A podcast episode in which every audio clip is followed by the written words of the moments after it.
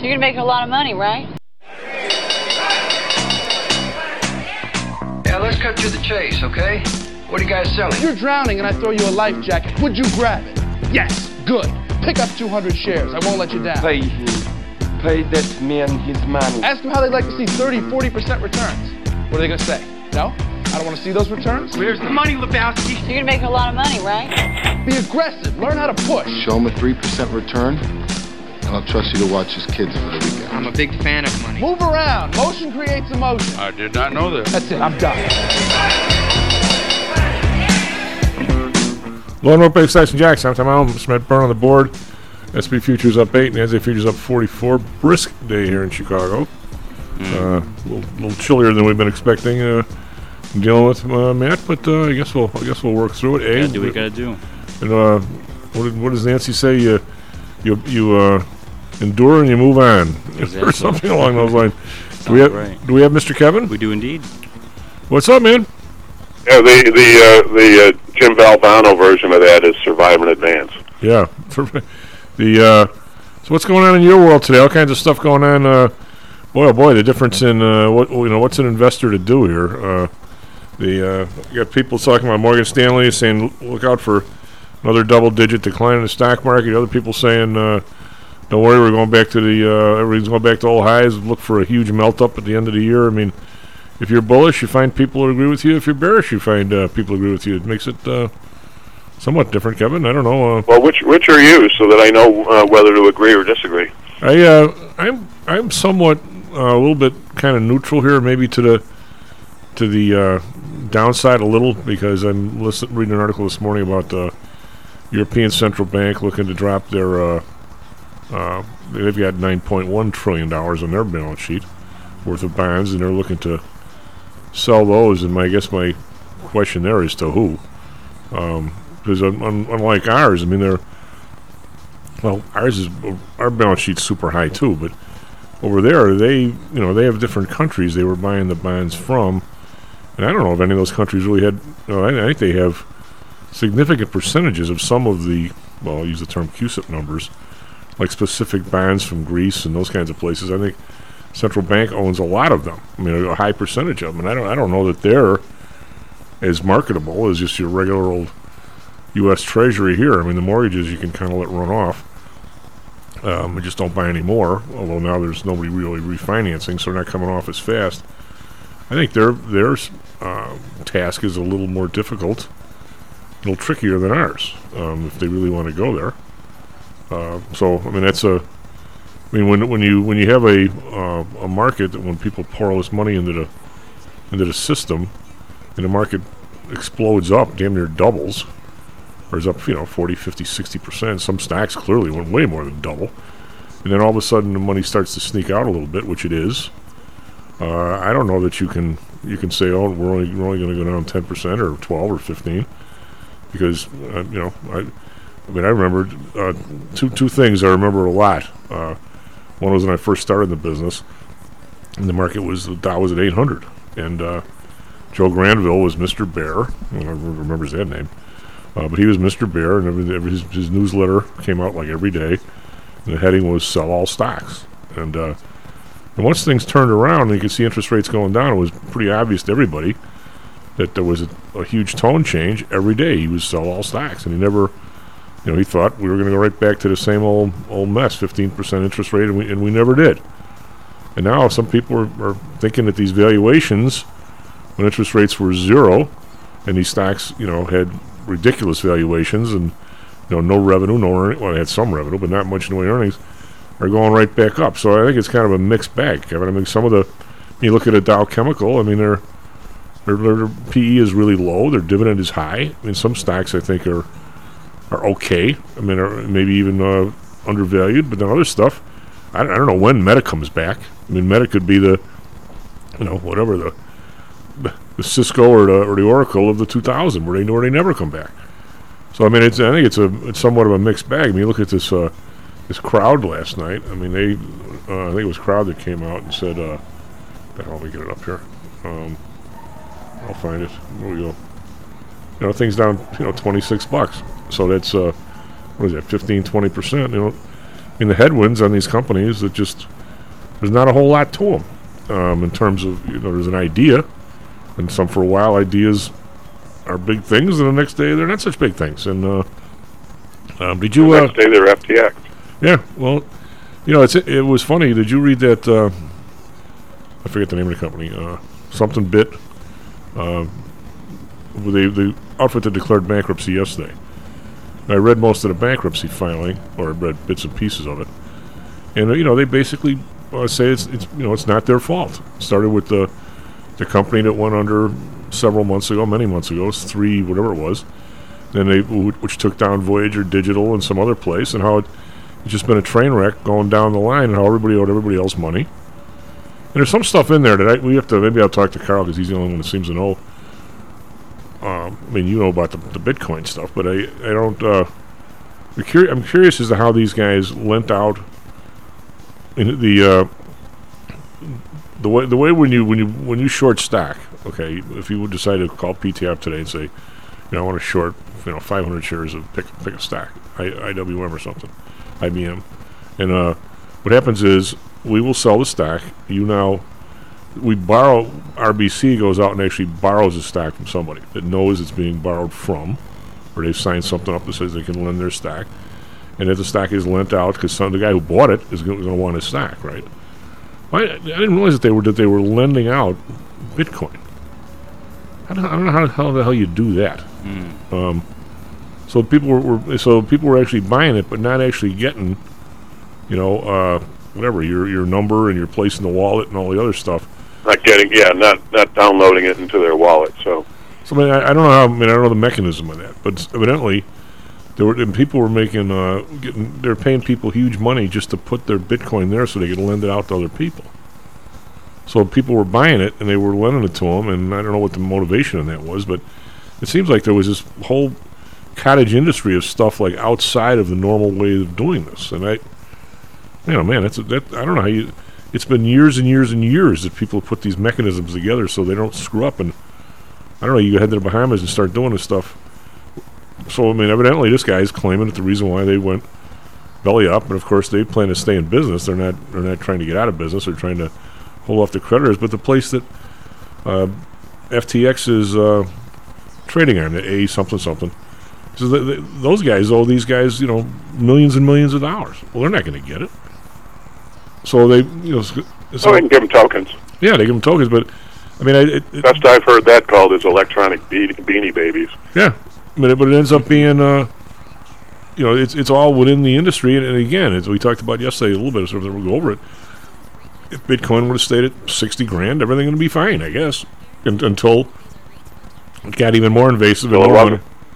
Yeah, I mean, it's uh, so the question is, I the one of the phenomena I just odd, Kevin, that I kind of mentioned yesterday is we've seen. I mean, if you take the numbers here, we're down seven point four as, as I was reading this weekend, trillion dollars in value in the in the uh, Nasdaq this year, which is like a real lot of dough. And uh, and I, I went through and we're up to almost three and a half, four trillion in just six or seven stocks, which makes sense because those six or seven stocks are 45, 50 percent of the of the Nasdaq.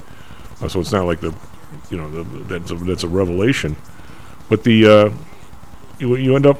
I mean, it doesn't seem to be so many people are just sort of comfortable here. I mean, I mean, Kenny yesterday was taking it. Kenny's been a long-term investor kind of guy, and he was saying, "Oh yeah, I'm, I'm happy. I'm, I'm keeping my Nvidia, my Apple, and everything." Well, Kenny saw Nvidia at three something, and now it's one fifty-seven. I mean, he, he can't be happy. But my only my only thought is that everybody got in before this all happened. Not everybody, but a lot large numbers of people got in before this all happened. Kind of watched in amazement as stocks went from 100 to 300. Now they're back to 160, and they really didn't borrow against it like the people with the Bitcoin did, and they didn't go crazy and buy a new house based on it and all that stuff. And it's just back down to somewhere near a little bit more than they bought it. And there, there's re- there's a remarkable lack of panic, seemingly on the investment community, considering how far we're down from the top. But maybe we went up so fast, and now we're coming down so fast that the majority of investors they they notice it, but they they don't mark themselves to market day by day like like professional traders do. And it's not like they bought Nvidia at 320 and now it's 157. So I mean, there's there's a lot of stuff going on here that is really interesting. I mean, I don't, there's no conclusion to it. There's no trade to it, but it's it's interesting. And uh, what do you make of it? Is a as somebody Well, a, a couple of things because when when I asked you the question, you know, it, uh, I really wasn't asking about the market, but the, the um, uh, about FTX. One of the things that I'm, one of the thought processes I'm starting to see take hold in some of the uh, uh, some of the media is that, well, it really wasn't so bad. It was just a big fraud. So if they hadn't been fraudulent, if they hadn't been taking money out of it, everything would have been fine, which I don't buy. no, I don't either. Um, so, uh, so I, I, I think that's you know that's a little bit of a danger sign here that uh, uh, lessons of lessons not learned. But um, what really, when I said, "What do you think?" Um, y- you know, you're uh, as as it would because this is this is what you do for a living. You go right to the market. I don't. I'm more concerned about you know what's what's the general economic activity look like, and I'm seeing you know, and, and look, I, I tend to be nervous about these things. I'll be optimistic when I see good things, but um, but I, I tend to be very cautious about how I, you know what I see, what I hear, and right now I am seeing a lot of slowdown. Um, I am seeing a ton of excess inventory, so people aren't producing things, they aren't importing things, they aren't you know what, whatever it is, they aren't doing it. Um, it's that to some degree is starting to have a positive effect on supply chains, which are still pretty gorped up, but they're but they're but but better in many ways.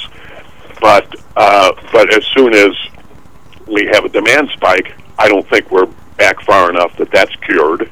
That we could call that cured and able to adapt very easily to uh, increased activity. So even when it is time for us to uh, you know, for, for things to start turning a little bit and maybe getting more positive, um, in my mind, I don't know that we're ready to be able to handle it.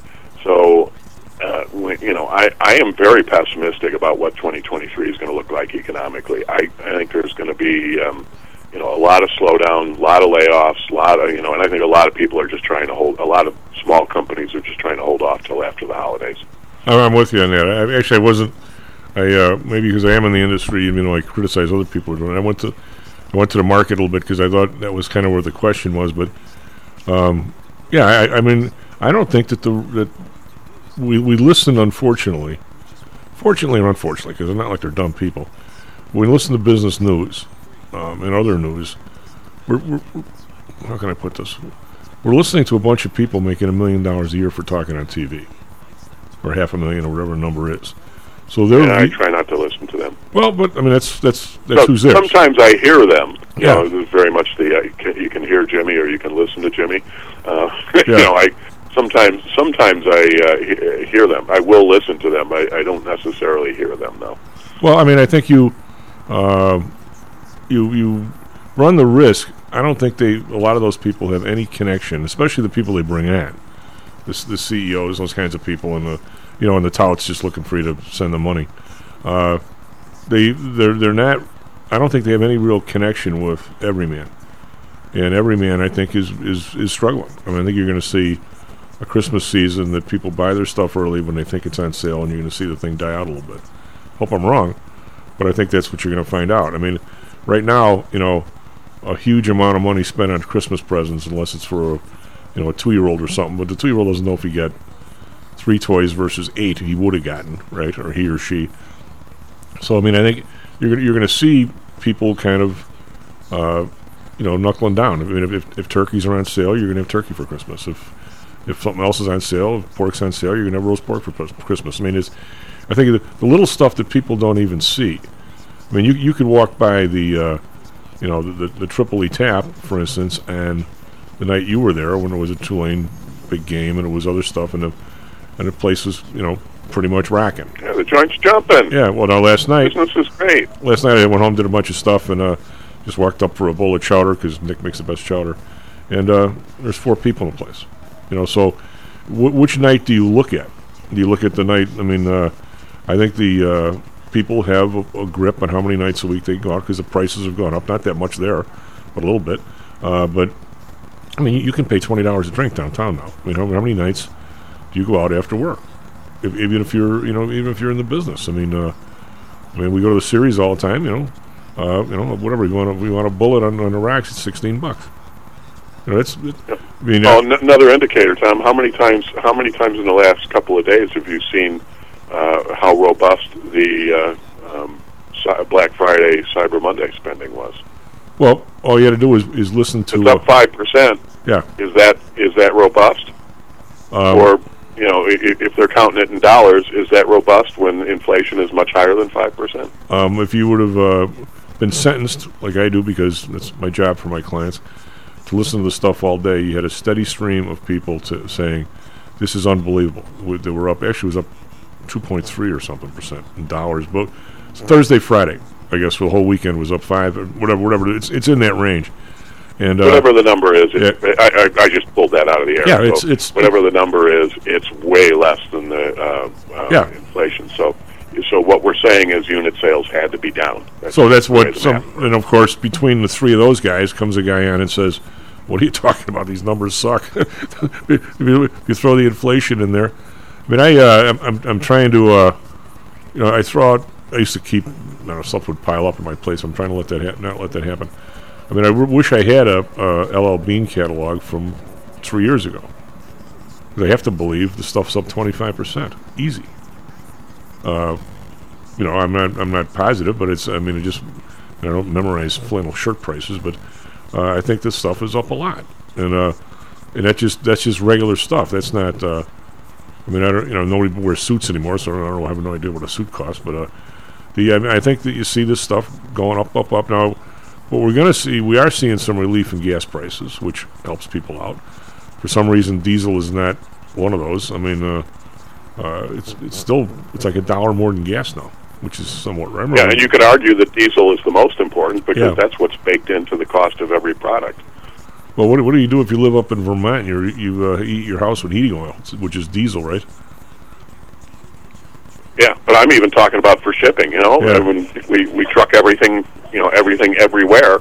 Um, if it, it, you know, so we're we're getting no relief on the cost side of doing business of any company doing business. Um, hey, we got uh, we have uh, one of our buddies who's uh, wants to talk about the World Cup a little bit at six thirty, so he's calling in. A guy named Mike Murphy, retired, uh, actually retired uh, military fellow, um, and a good friend.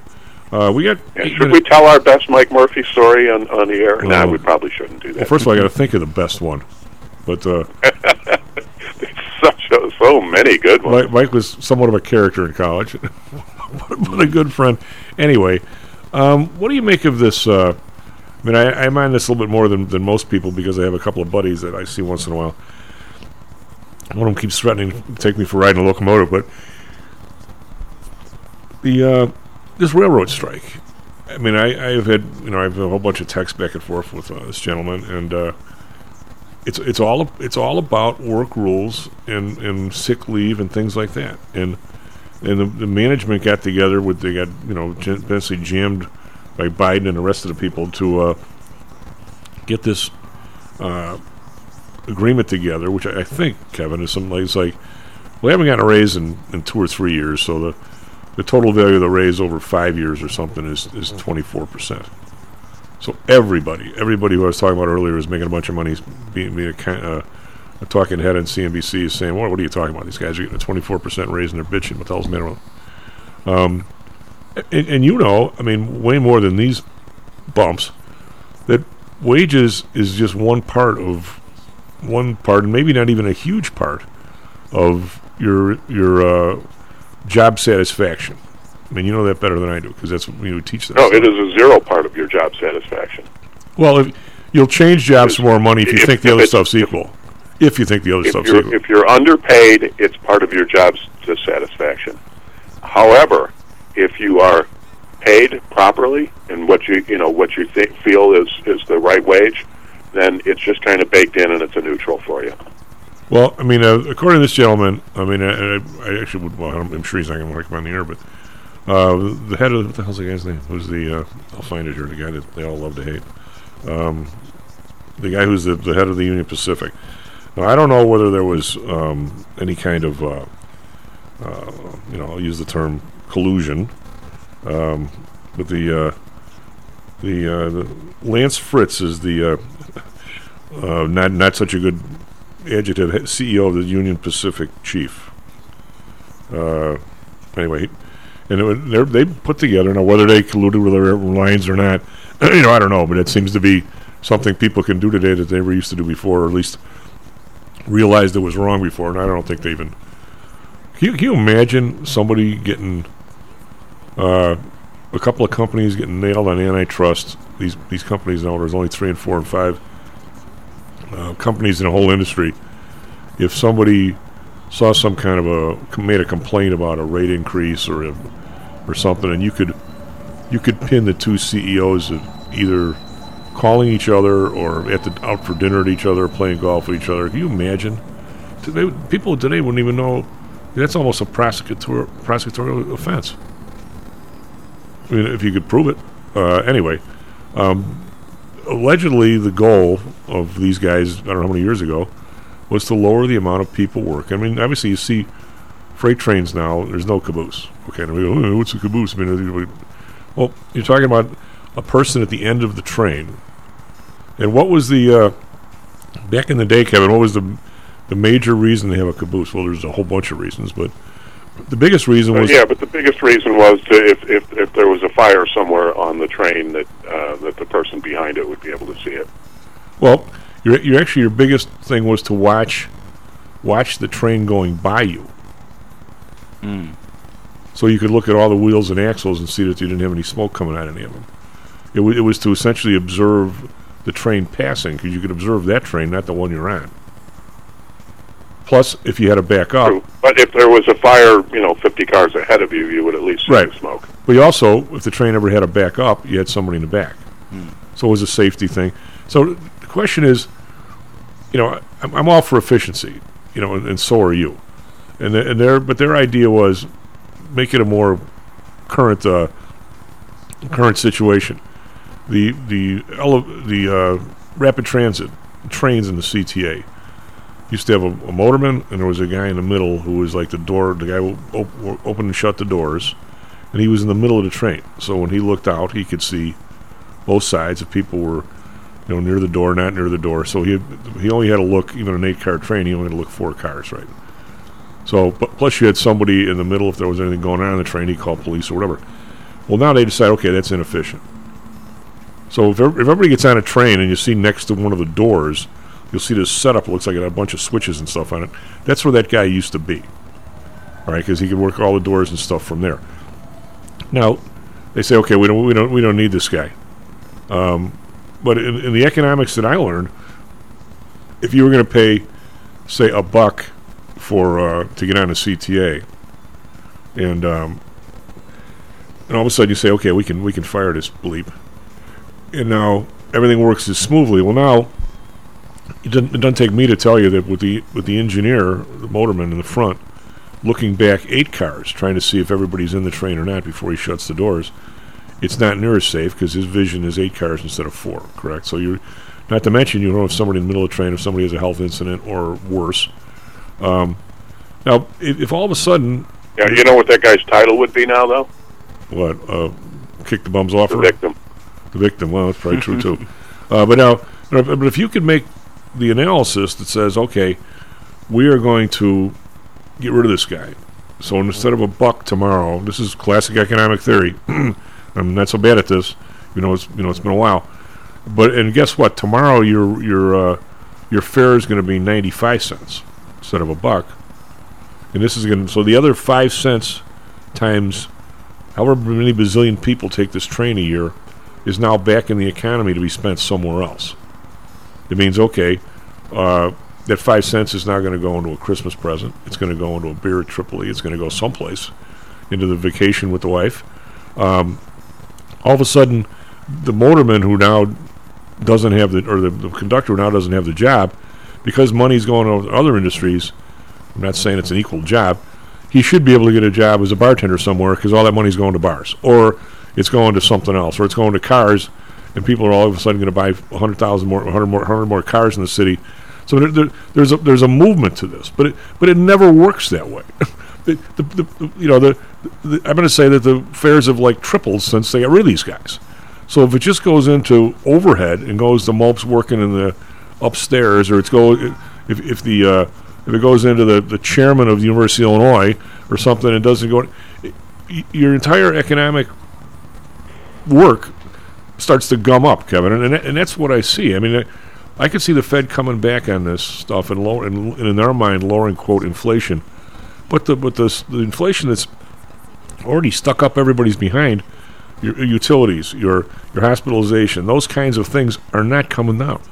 So you're you're, you're only really playing with, you know, it's, it's like it's like Fed trying to cut the budget when seventy percent of it is already fixed. Checks are sent out. You can't do it because the little piece you're trying to cut can't absorb the whole number you're trying to do. You understand at all what I'm talking about? Or am I way off? Of Yeah, I understand, and and I do think, though, to a great extent, that there is there are emerging industries where you know people displaced people can move, and and that's you know that that does fit with the classic theory. The but the problem is that you're you know you're not getting the pay uh, the fair cut in the first place Well, I started this. Government is not operating in uh, the public interest. Government is operating in government's interest. Wait, anyway, my, my long story short, wait a minute, don't tell it, I'm way too late. These railroad guys are pissed off because they're 24 7. And, the, and, the, and the, the company decided they can run the railroad with 50% of the people they used to run it with. And they got down to 58% or something, according to my buddy. And they, and they never made it to 50, but they got down pretty far. And part of it is they, they, they just keep, uh, you know, people are on call the whole time. So literally, if, you, if you're on a Saturday and you're at a family birthday party, they call you, you don't show up like twice, you're, you're canned or something, or three times. That's what they're talking about. There's no, plus, if you actually are sick, there's no such thing as a paid sick day. So if you call in sick at all on a 24 7 thing, you lose a day's pay. Well, hey, Kevin, oh, th- that sucks. I mean, I. And I Yeah, so so you, yeah, paid time off, you, you you know that that needs to be addressed, um, and it's it, seems to me I, I read that they get like three weeks of you know a va- vacation, you know, call it vacation time, but nowadays most people refer to it as uh, paid time off.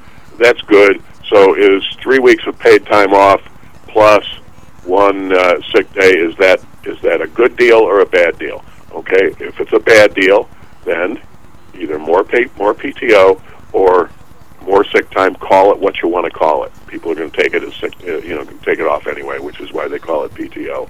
They just said, let's stop making it a scam.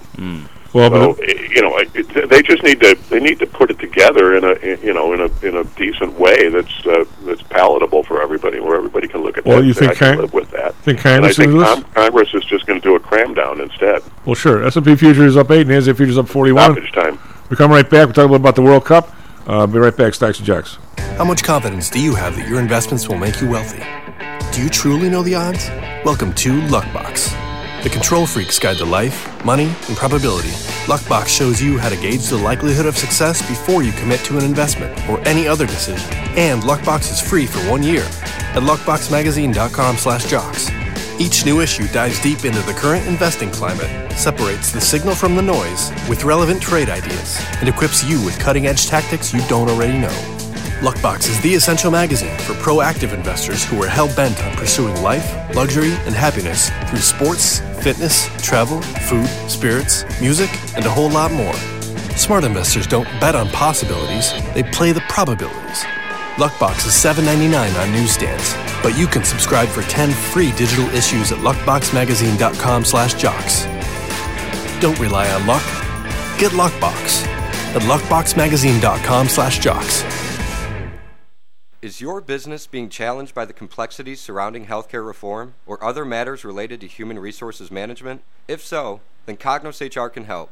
A longtime friend and contributor to the Stocks and Jocks radio program, Cognos HR provides its clients with a perfect blend of strategic consulting and day to day HR management to drive overall improvement in business performance. Companies that join the Cognos HR family are better able to manage healthcare costs, enhance benefit offerings, and improve employee satisfaction by leveraging our access to Fortune 500 benefits. Our innovative onboarding and payroll technology, along with our constant attention to detail, enables us to provide the highest level of quality service to our clients. Now, your time and energy can be focused on generating business and increasing your bottom line. We'll take care of the rest. For more information, call us at 630 401 8810 or search us on the web at cognoshr.com. Cognos HR, Innovation in Human Resources, licensed in Illinois and Arizona. Hello, this is Tom Howell, the Chief. Confused about investing these days? I suspect you are not alone. Investing was never easy, although at times it may have seemed so. I think one reason behind the current concern, although maybe not explained as such, is how the fluctuation in the American dollar and the associated politics is affecting your investments and your wealth. It may not be enough to make some money in your investments.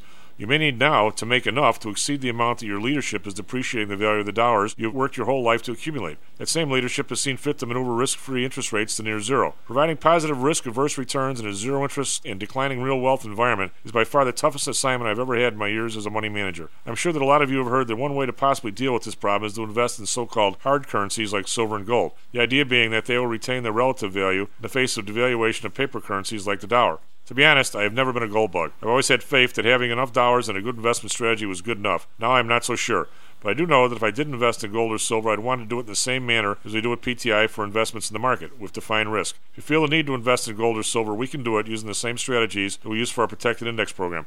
No matter what you invest in, we feel that you need to know and control your risk. Find us at ptisecurities.com. That's ptisecurities.com. I did not know that. Stocks, jocks, Stocks and jocks. stocks and You are out of control. Here, right now, right here, right now, right now.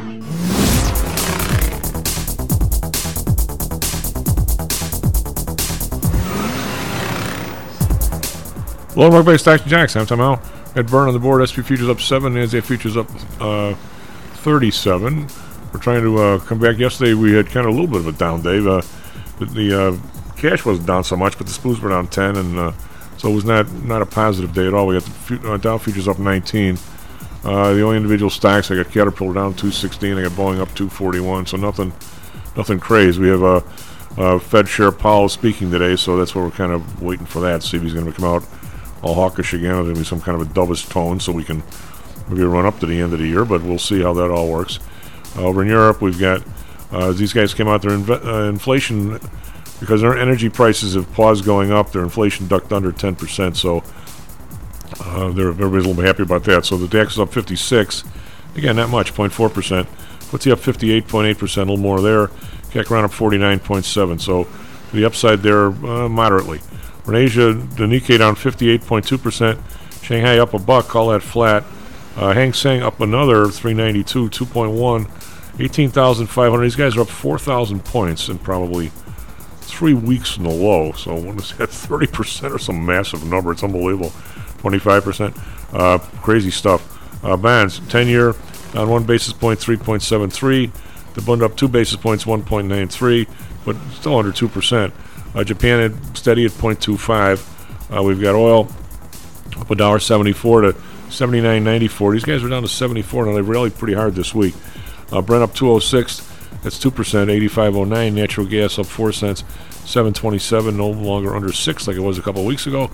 RBOB up 2 cents, 235. We've got gold up again today, 1210 to 1775. Wow, two days in a row in gold. That's hard, almost hard, hard to do. A silver up 32 cents, 2176. Copper up 9 cents, 373. We've got Bitcoin rallying again here. We're six, thir- 16,848, still not 17,000, but up 388. So not causing any more problem, uh, at least this week, with all the people that are in trouble over there. We got the U.S. dollar is uh, the euro is up, the dollar is down against both. That's why we're seeing gold up. Euro's at 103.6, and the pound is over 120. Uh, you know, pretty long way from its low low tick of 104 and a half maybe six weeks ago. Matt, what do you got for us? Traffic, weather, sports. Hey, good morning. Currently 6:38 a.m. on November 30th, 2022. Uh, traffic in Chicago is fairly regular this morning, uh, so just keep those eyes on the road and avoid any accidents. That way, I don't have to r- report on it. Uh, weather in Chicago: 25 degrees currently, partly cloudy. Expect a high of 34 degrees. Temperatures similar for tomorrow as well. In Phoenix, 45 degrees, clear skies. Expect a high of 73 degrees in the afternoon. Now for sports, Blackhawks to play against the Edmonton Oilers tonight at the United Center. Hawks 6 to 11 this season. Game starts at 8:30 p.m. Bulls also on tonight and playing the Phoenix Suns. Game starts at 8 p.m. Bulls at 9 wins, 11 losses. Suns 14 to 6. Week 13 in the NFL starts up this Thursday. We'll see the Bills play the Patriots. Bills lead in total win- season wins 8 to Patriots 6. Game starts at 7:15 p.m. That's all for now, Chief. Back to you. What uh, we have, Mr. Mike? We do indeed. Mr. Mike, how are you, Mr. Mike Murphy? Hello, Chief. How are you doing? Doing all right. We have Kevin here as well. So we, it's two against one. So we, we got you. The uh, Yeah, we, we just don't know who's who's got the two and who's got the one. yeah, it's uh, Good morning, Mike. Good to hear your voice. Morning to you, Kevin. What uh, I assume uh, I mean Kevin was in class yesterday, so he didn't get a chance to watch all the all the uh, World Cup yesterday. I did. It's uh, I found it pretty pretty fascinating, and I also been uh, my my brother and, and Matt Weber, who's uh, our executive producer, are, are pretty much into this soccer. I mean, my brother Dan's been coaching soccer since God Timmy was uh, was uh, you know old enough to play. And Dan, who really loves baseball, uh, decided he wanted no part of the parents. the parents when you coach baseball because everybody thinks they're an expert. So he actually went to class because he never played soccer to learn all the rules and to learn how to coach and referee soccer. So uh, he said it was real easy because none of the, it only took an hour and all the parents didn't have any any clue what was going on, so nobody ever gave you any crap. So he really enjoyed it. So so his kids are all all still playing soccer, so they know way more about it than I do. But I was uh, well, two things I kind of want to cover. One is uh, the, the game yesterday in the World Cup, but I also the the the very uh, democratic way those teams can move up in leagues over there. I don't know if you guys know how that all works. Mike, you probably do. But it's really it's nothing like know, Major League Baseball or, or football here, where it's a huge class of uh, society where you got to get voted in and stuff.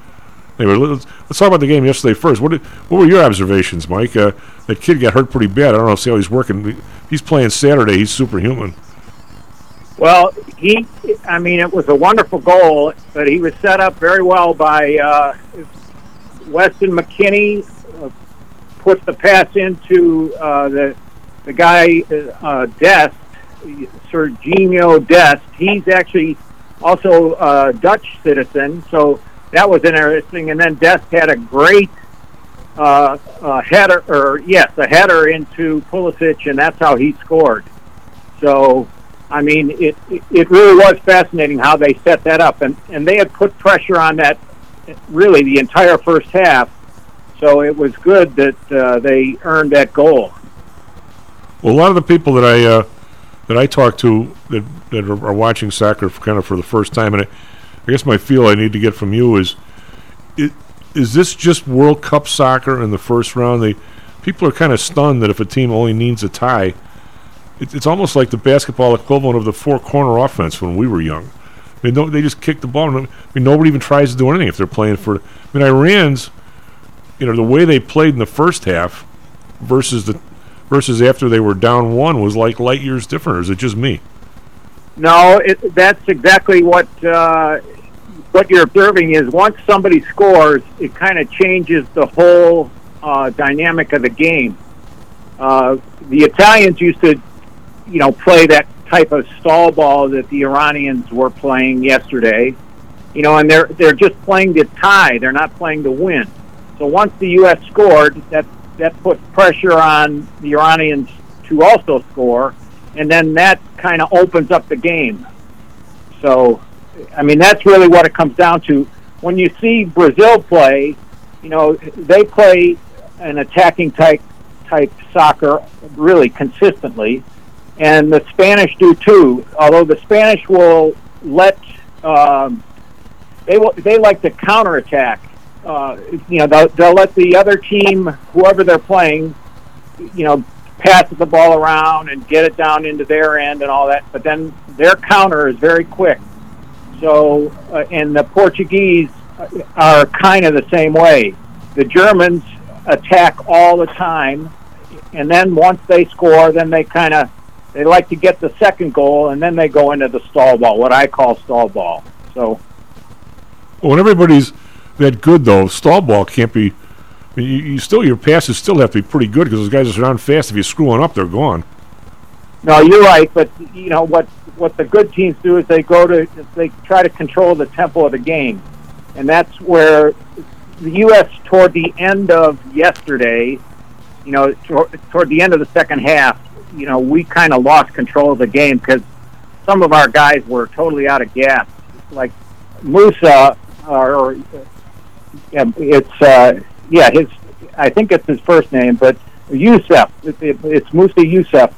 You could see on the field that he was just totally exhausted, and the, the U.S. put in some subs.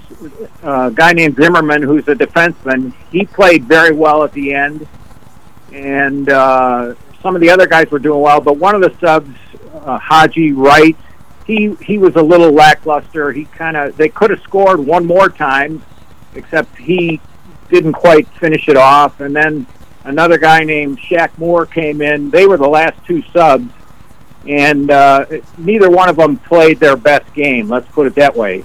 Uh, but you know, the U.S. as a team played extremely well yesterday. So you know, it's a it, it was just to me, it's a fascinating game to watch because you know there's no commercials for 45 minutes straight or longer. Really, yesterday's second half was probably an hour straight, and I personally enjoy that when I'm watching a game. Well, yeah, for sure. I, it just, I mean, it, I mean, clearly it's it's the equivalent of. Uh, I say this too much, but it's the equivalent of the South Side 16-inch softball. I mean, one bat and one ball, and 20 people play. Hmm. So it definitely is the world game in terms of, you know, the rest of the world doesn't have 1,500 hours a kid to, to, for hockey, right? Basically, Right. And uh, so yeah, these guys are. Uh, but I can't get over how big that field is. I was always under the impression that it was the size of a football field without, you know, without the goal lines. But it, it's like 70 yards wide, isn't it, or something? Right, it's much wider than a football field. So how do they how do they play it here? I mean, you, you couldn't that, you couldn't put a field that big in Soldier Field yet they play soccer there. Well, they they might uh, they might adapt the the size, but you know, for FIFA, they've got to play by whatever those rules are. You know, that a regulation field's a regulation field. You can't uh, shorten things up. So Well, what uh, Yeah, they, they they they use the sideline, Tom. All that stuff where the football teams are, you know, they'll they can you know they can just move everything over closer to the wall. Uh, you don't have to worry about people crashing into the wall or anything like that. Anyway, and uh, and they just use all of that space. Um, it's it, it's very doable. So, they, but the, does the grass go that far? For stupid question, I guess it probably does. I uh, think uh, you know they bring in grass for a lot of a, a lot of the places. what uh, You know, we had a, places do grass panels as an example. a couple of my uh, clients actually were called in and were were kind of bitching about. It seemed like the last ten minutes of the game, and this is you know sniping a little bit. It, does everybody just try and go down and get the penalty kick? I mean, the one guy in Iran was down holding his leg. He was actually screaming in agony for probably a minute and a half. I, I've never I've seen people get hurt in softball fields and basketball hurt real bad. Nobody ever nobody ever whined like that. This guy was screaming like his leg was off, was hanging off, and all of a sudden the ref said, "I'm not giving you a card." The guy got up, took limp for about a second, and was running in a minute. Is that, is that is that the game near the end to try and get the penalty kick? Yes, that, I mean that's exactly exactly what Iran was trying to do, and you see that a lot in the European leagues. But now they're starting to penalize players and teams for what they call flopping, and that's what that guy tried to pull off was a flop. So, you know, it's it's something like what Brady's doing when he gets hit and he feels like he it's roughing the passer, and the ref doesn't call it. So, you know, it's Yeah, it's like watching Duke basketball. Well, what uh, now? But now in this next round, there are no ties, right? So there's no. That's correct. They will go to shootouts. You know, once if the if the game's still tied, they'll do a shootout. So there shouldn't be any of the. Although a lot of teams, I watched the. Uh, was it Brazil and somebody? Just seemed like the first 15 minutes, both teams are just sizing each other up. They're in in their own back backfield. They're just kicking the ball back and forth. It's like nobody's nobody's ready to go basically balls out for 90 minutes. Doesn't appear. Well, that's correct. But the you know in the first 15, 20 minutes of the game, usually they're they're looking for weaknesses in the defense and seeing how the teams are going to play them. That's uh, that's why it was interesting to me yesterday that the U.S. really attacked from the get go almost, and the Iranians were on their heels really the most of the first half. Well, I mean, we wanted the goal. We needed to win, so it, it kind of makes sense, I guess. Yep, that sure does. Now, now the next game is against the Netherlands, which is, I mean, for lack of a better term, how many how many of our guys could start for the Netherlands? Any? Ah, that's a good question. I'd say, I I would say most of them, probably at least half, because you know a lot of our guys are playing in the European leagues. Um, Pulisic is in the Premier League. Adams is in the Premier League. I think Sargent's in the Premier League. He, uh, so, I mean, if you're playing in Europe, you can play on most of the national teams. Although the Dutch are, they may be technically a little more or a little better than us, but you know what we lack in technical proficiency, we might make up make up for in hustle and things like that. So, Um, because the, the guys who were doing the uh, announcing yesterday, man, they were they were really crabbing at a, few of the subs. Like, God, those were, and then the coach too. They go, "Got to put these three guys in," and they sucked basically. I mean, uh, the one guy Zimmerman saved the game, I think, with those three headers, banging them out of the other end. Right. But the uh, um, it seems like the guy was those other guys. What did they put them in for? for he, he well, not a good thing to say for any of them. remember, one of the uh, strikers, uh, you know, the, the guy's forward, he got hurt. He was taken out. That was Sargent, and so he put in Haji Wright, the big African American guy, one of the big African American guys, because he's also a striker. And actually, he was trying to keep a little bit of offense on the field. That's why. Uh, that's why he made that substitution. Dest, I'm not sure why he took him out because Dest was playing really well, and he was hustling, and uh, he was he and uh, the guy Johnson, Anthony Johnson. Dest was on one side, and Johnson is on the other. They they really uh, they also played extremely well because they kept forcing the ball, so they were they kept uh, the ball forward for the U.S. and th- and that helped our game quite a bit. So the uh, it seems like everybody likes to criticize coaches, and re- I can't imagine with the size of that field, there's one referee. Well, he's got two guys on the sideline to help with to assist with calls. You know, they don't actually make the call, but he can look to them for a little help. You know, those are the guys that are really monitoring offsides, but they're also looking for other fouls too. So, I mean, that that ref has, to, you know, they're really hustling the whole time. So, Well, yeah, I remember my my brother, uh, and actually the, these people on the block uh, have granddaughter. Anyway, play all the soccer. The weird part is like even like the little girls are playing, and it's like they're like 14 or well, not little at 14, but the uh, the the ref basically follows the ball.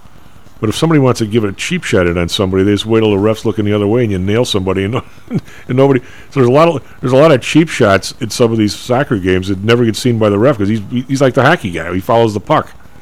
right. Well, Yeah, that's the way I remember That's kind of playing part hockey. of the game. You know, it, in the English Premier League, that's a very physical league, as is the the German Bundesliga. So, I mean, a lot of these the players are reasonably tough. Well, they're physically tough, and uh, so I, I mean, it is it's a rough sport, and plus their endurance, I think, is much better than uh, than you know.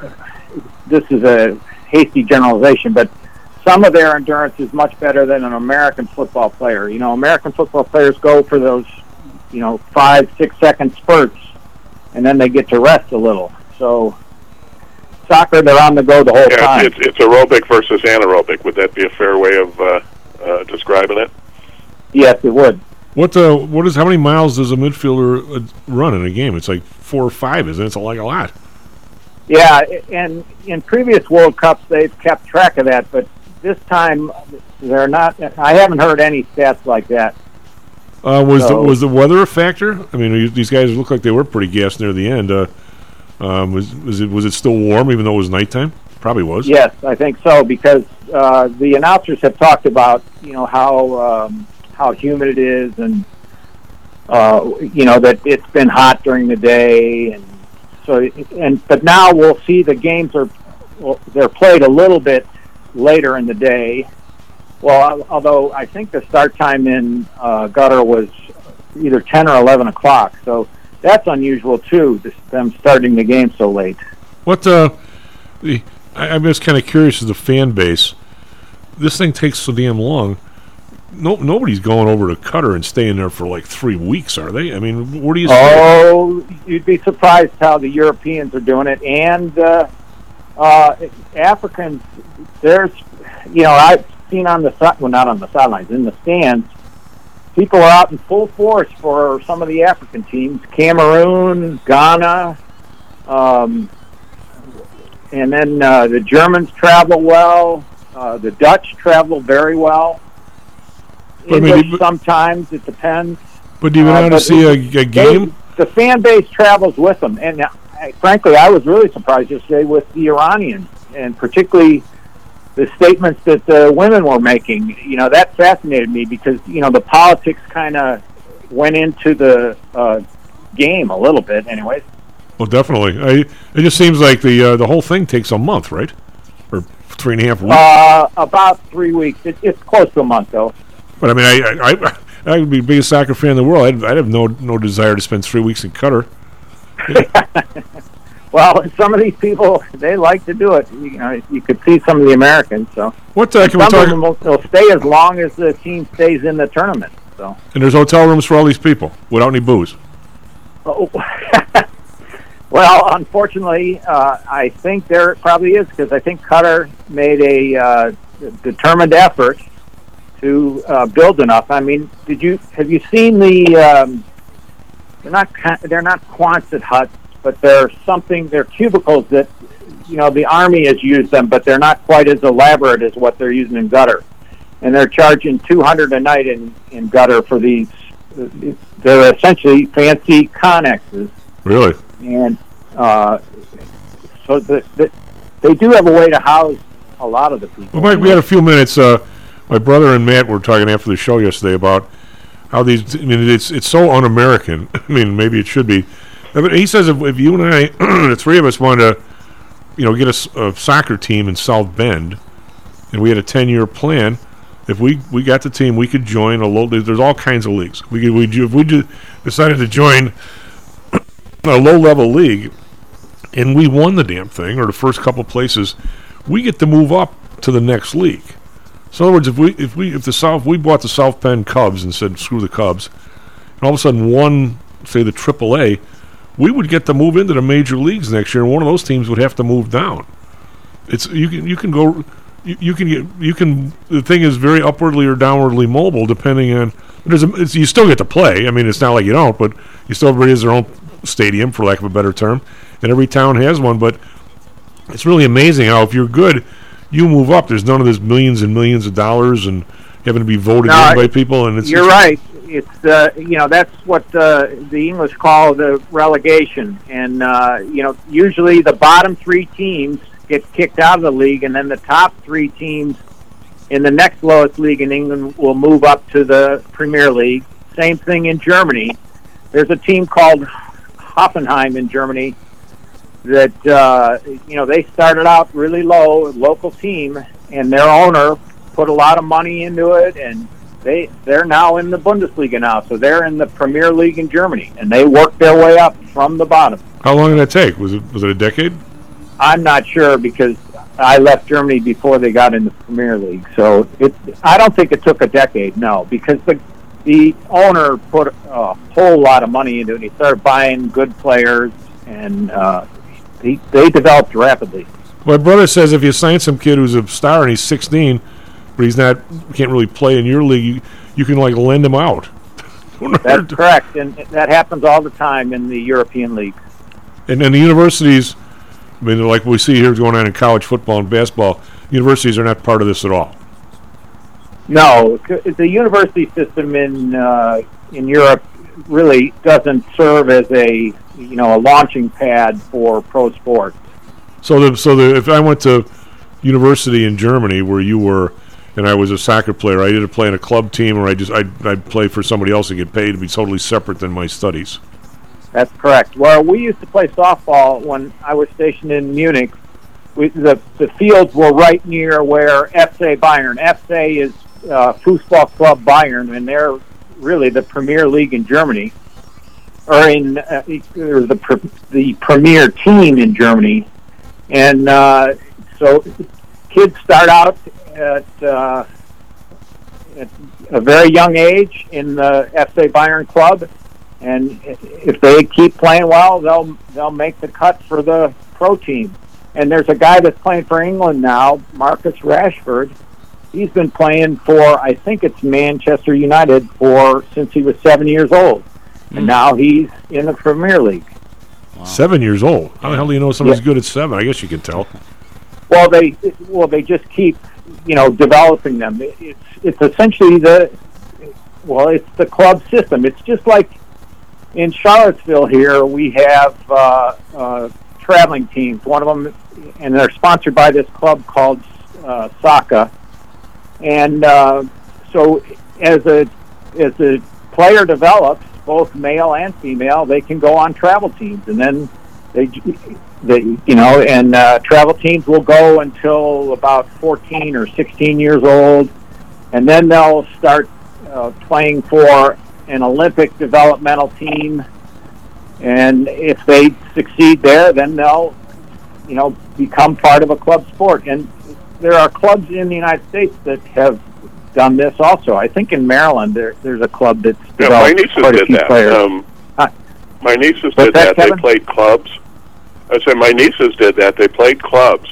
So you know you can play for your high school team, but if you're really good, you're you know uh, the the better route to go and where you're going to get noticed for college scholarships, et cetera, is is on the club circuit. So that's you know that's where uh, the, you know the best young players go. Um, and they wind up not playing for their high school teams. Well, this is we got a dash here in a second, but I, a, I guess I have a question. In some areas, are the are the high schools?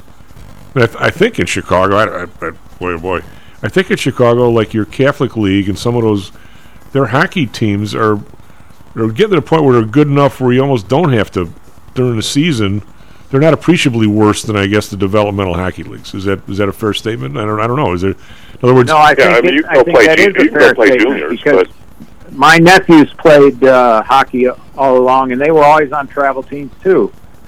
Uh, Well, I think And- you, I think you are both. You know- but I mean, I, I- let's put it this way: the the, the soccer teams in some of the areas here now are good enough to where at least during the season they're playing for the high school team. It, it looks to me. I, I don't know. no, that's correct. Because I I know some kids around here that uh, play in different sports, and they're on a travel team, but during the high school season, they're playing high school ball. Mike, last question: Does any of this have to do with AAU? Because here in Chicago, I know my buddy Bill Murphy's daughters all played high school basketball. They were all real stars, and the minute high school was over, they were playing AAU the whole rest of the year.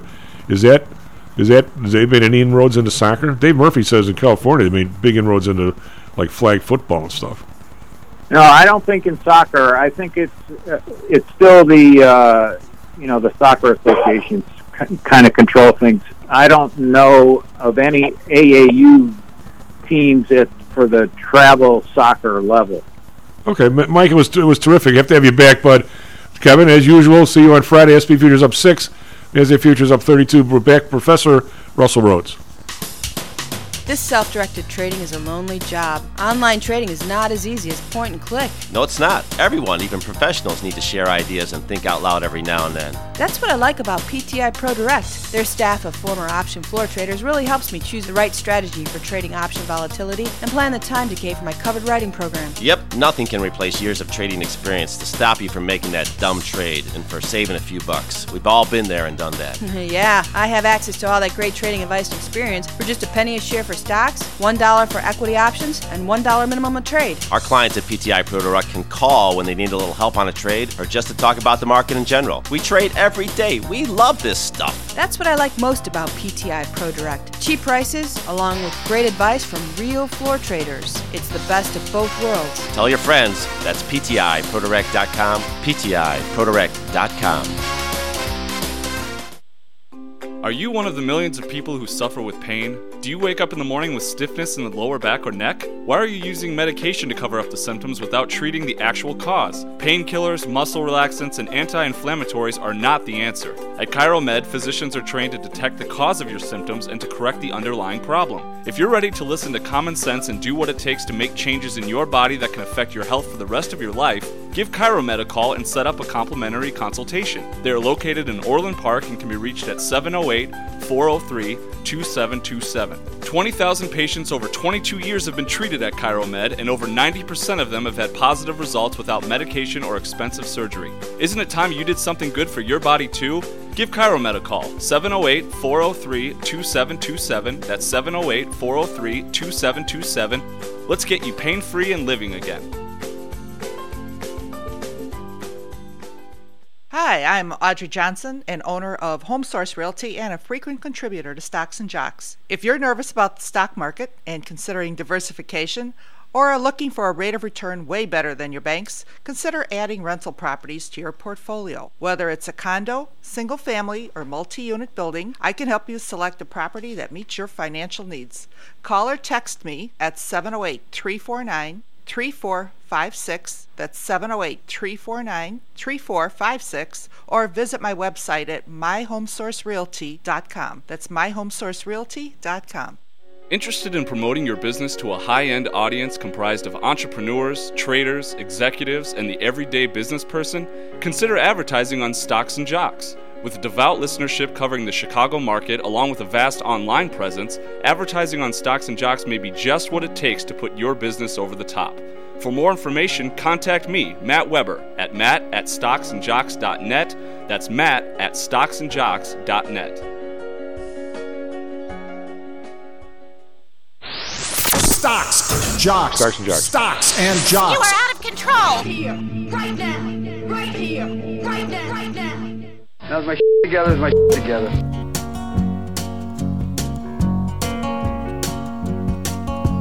Riding on the city of New Orleans, Illinois Central, Monday morning rail. Illinois by Stocks and Jocks. I'm Thomas Matt Byrne. One of my favorite songs, Matt. Where'd you dig that one up? I'm glad it is. It's a SP great futures up seven. Nasdaq futures up 38. Do we have Mr. Russell Rhodes? We do indeed. I'm here. now he's got me started on this song. Um, very, very difficult to sing because the, the lyrics are almost like a book. Oh yeah. I mean, it's really something. And uh, you know the story on that song, uh, don't you, Russell and Matt? No, I don't. You gotta tell me. Remember a place called the Quiet Knight? Matt doesn't. It was gone before he was born. Yeah. There was a No. uh, there was a music place on the southeast corner of Belmont in Sheffield. On the second Okay. on the second floor called the Quiet Knight. And the guy who ran it um, had all kinds of. Uh, we used to travel all the way from the south side when I was young to see, to go there. Monday night uh, was uh, blues night. They had Siegel Schwall every Monday night, and I was probably there ten times. But uh, every time I went, I, f- matter of fact, I was there the night before uh, uh, Seals and Crofts put out their album, their first Oh, album. wow, yeah. And uh, anyway, so the guy I forgot the name, the guy named ran the place, but Steve Goodman was a a singer there when he was young. He wrote uh, the train train from the city the city of New Orleans. Wow. Yeah. And he was not very much of a singer, but he was a hell of a writer. He wrote Cubs, Go Cubs Go, and uh, those kinds of things. Yeah. And uh, so he, uh, so the owner said to him, "Look, you're never going to make this a hit, but this guy here tonight will make it a hit." It was Arlo Guthrie. Give it to Arlo. So he he negotiated a deal to give the song a written. After that, you know, all kinds of people sang it, but uh, I think Arlo Guthrie was the first one who made the original hit on it. So. Talk about a little bit of a Chicago story there. Oh, def- Uh, yeah, they mentioned Kankakee in that song. yeah. Well, Yeah. Kankakee is, is on the tr- on the on the track. You go I straight see. south. Yeah. Uh, And uh, it- it, it goes. This is it's the uh, the the electric line. Ah, yeah. That's that's essentially where the and it used to be right on. Uh, well, the, the Illinois Central was right on the lake, Mm. and it was horrible looking. Ah. So of course they filled in outside of it. Now you see the IC tracks are, are what a half a mile in maybe. I think yeah, that sounds about right. and uh, the rest of it's all fill-in. But they um, and one of the uh, early attorneys that worked on a lot of the IC work was Abraham Lincoln. No kidding. Yeah. Oh my God. Yeah. and uh, he also uh, the the first railroad that had a bridge over to Mississippi Hmm. um, uh, was the Rock Island. Believe it or not, Hmm. uh, Chicago Rock Island and Pacific Railroad, and uh, so of course the the steamboat operators were totally pissed off at this bridge, right? Hmm. And uh, so one night, a steamboat guy ran into the bridge, and wrecked the bridge. And- Kamikaze. yeah, and of course the railroad sued, and uh, there was this big case, and I think Lincoln represented the uh, the railroad, Hmm. And, the- and the railroad was talking about how it obstructed this, obstructed that, and uh, somewhere in there, the famous line uh, where Lincoln ended up winning the case. How much money he won, I have no idea, but Uh, well, it was enough to put the bridge back up. I doubt it, but the uh, his, his question to the steamboat operator was, "Did the bridge move to hit you?" or did you hit the bridge? Yeah. which, which one of you was stationary? the guy says, "Well, the bridge was stationary. I hit it." Mike goes, "I got no further questions." or something along those lines. Talk about direct to the point, eh? Next question is: Is, the bridge suicidal? Yeah. I don't think so. I don't think so. Yeah. So uh, anyway, how's that for a, a bit of trivia that all started out by our buddy Matt here, Yeah, Russell? great history lesson. But uh, anyway, I I obviously used to read a lot about railroads, but because going across the, uh, actually, I got a, I got a question for you, uh, both of you guys. Hmm. You talk about the uh, the transcontinental railroad, um, and you know we built going east and built going west, and Oh, you know it's a huge story. And what was the what connected? What was the final piece of the connection? Oh man, I actually learned this in uh, American history. This was a big, big thing. I don't remember. But what you what you learned was probably wrong. Huh. Because everybody's going to say it's Promontory Point, right, where the two sides cor- met. yeah, that's right, yeah. You have the picture of the two locomotives next to each other or fronting each other, and And that was in Utah. is yeah, and the guy, uh, yeah, and the guy putting the uh, golden spike in and all that That's stuff. That's right, yeah. Actually, it was another year or so before the the bridge over the Missouri River was finished. Hmm. So actually, they had they had built it all the way from Council Bluffs or Omaha, all the way west, Ah. before they actually completed the bridge from Council Bluffs to Omaha. So they jumped the gun on that. Well, they just, yeah, they just it was like the last. It was a big deal. I mean, building a bridge that size. I mean, uh, but yeah, it was uh, you know fascinating. Anyway, Russell, how's what do you what do you uh, all kinds of stuff, real stuff to talk about today? I mean, that's real stuff, but it was so long ago. What uh, we have people yesterday, uh, Morgan Stanley saying we're going to drop double digits from here. We've got uh, Tom Lee, Mr. Bull, saying get ready for the biggest rally ever between now and the end of the year. Really is a, a uh, let's say a a mental war between um, people that think we're kind of hunkering into maybe some of that some of the best times here, and other people thinking if the Fed pivots at all, we're going to go back to you know it's it's it's celebratory time with the with the money, and yet certain individual stocks, like I see this crowd was down twenty four bucks last night. I mean, I've stopped doing. I used to do these uh, uh, in earnings plays, and these things. I mean, I, I don't want to be. I think this. Oh, I'll tell you right now. But I think the straddle was uh, maybe sixteen bucks. and The thing's down twenty four dollars. I mean, this has to be the the. ul- I haven't done a rigorous assessment of this, uh, Russell. You have. I'm going to say that virtually every year up till now, every year, at the end of the day, if you'd have done every single earnings play of the top 500 stocks or say 300 stocks, you'd have wanted to short the straddle, and you'd have gotten your ass kicked on some. But, but the, I think the the winners would have been, you know, because more more people can buy it than sell it uh, in terms of margin. Uh, I think the winners would have been the sellers. I think this year, first time in my life, I would say the winners have been the buyers. Uh, I wouldn't. I wouldn't doubt that. Um, and over a long, long period of time, because I've I've taken not the top 500, but the top 100, and looked at how the straddle prices things, and typically uh, over the course of a year, you break even. Yeah, well, you should. If you well, no, you break even if you. But then if you start to put the bid ask spread and the cost of trading in there, you lose about the bid ask spread of the cost of trading. So both the buyers and the sellers of straddles into earnings over a long period of time lose money Okay. because the market is efficient. I don't know if that part's 100% true, but yeah, the ear- earnings, it's kind of like a, it, you know, they talk about derivatives being a zero sum game, which is not true because different people have different motivations and people listen to hedge and everything else. But trading earnings is a zero sum game. I, I think it, I think it, I'm saying this year.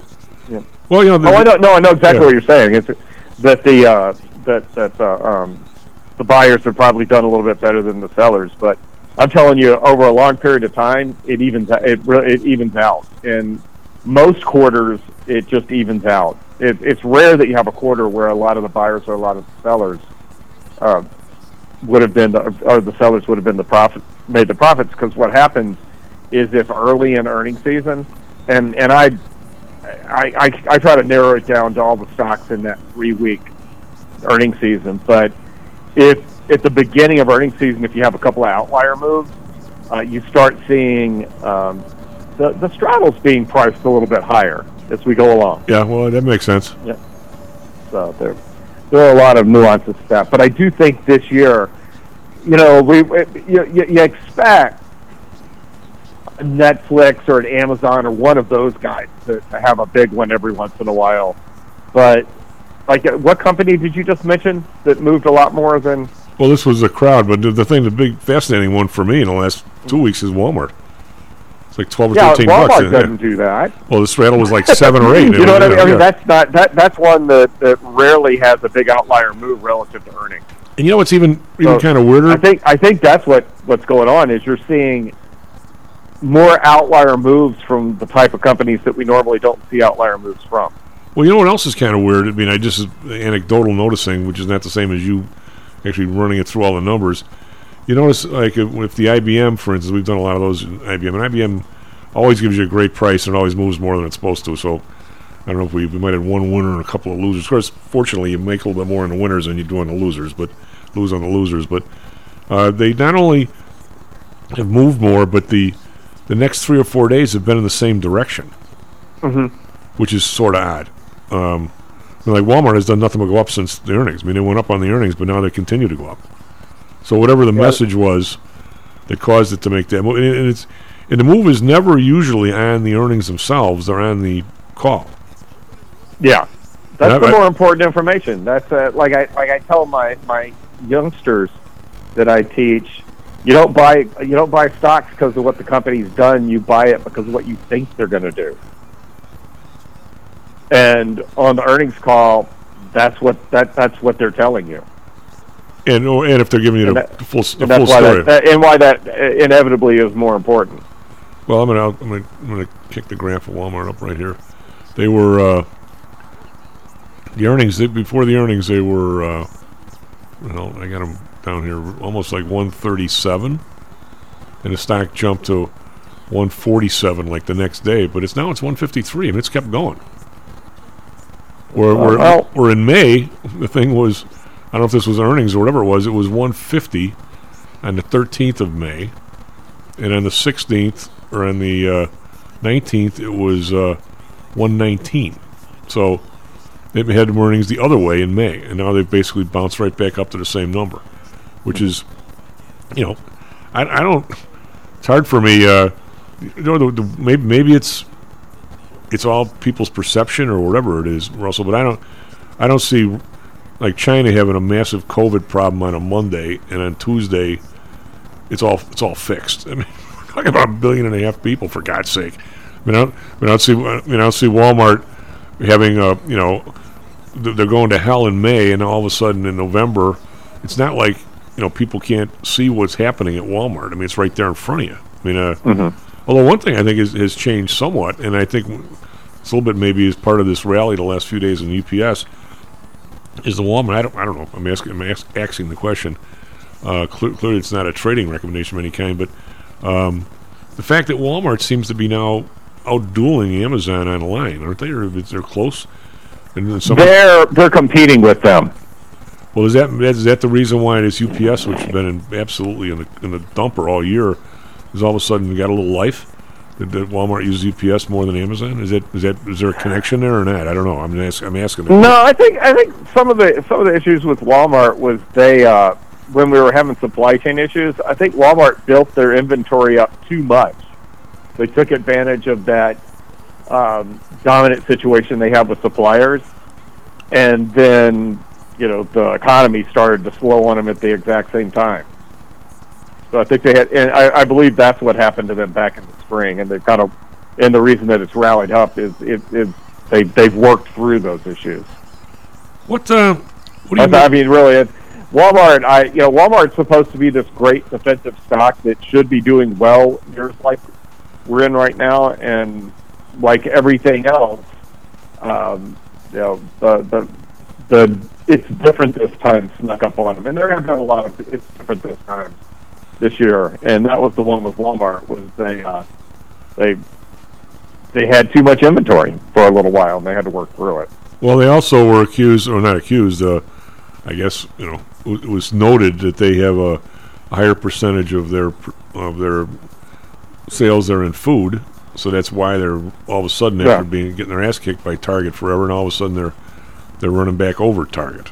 That uh, that that's now become more of a you know people are more concerned about the food because of the inflation and so forth and other stuff. So this really does when you think of a stock of that magnitude dropping from essentially 160 to 120 back to 153 in the same in a you know an eight month seven month period that's unusual i mean we're not talking yeah, about it's a, you low know, margin retailer.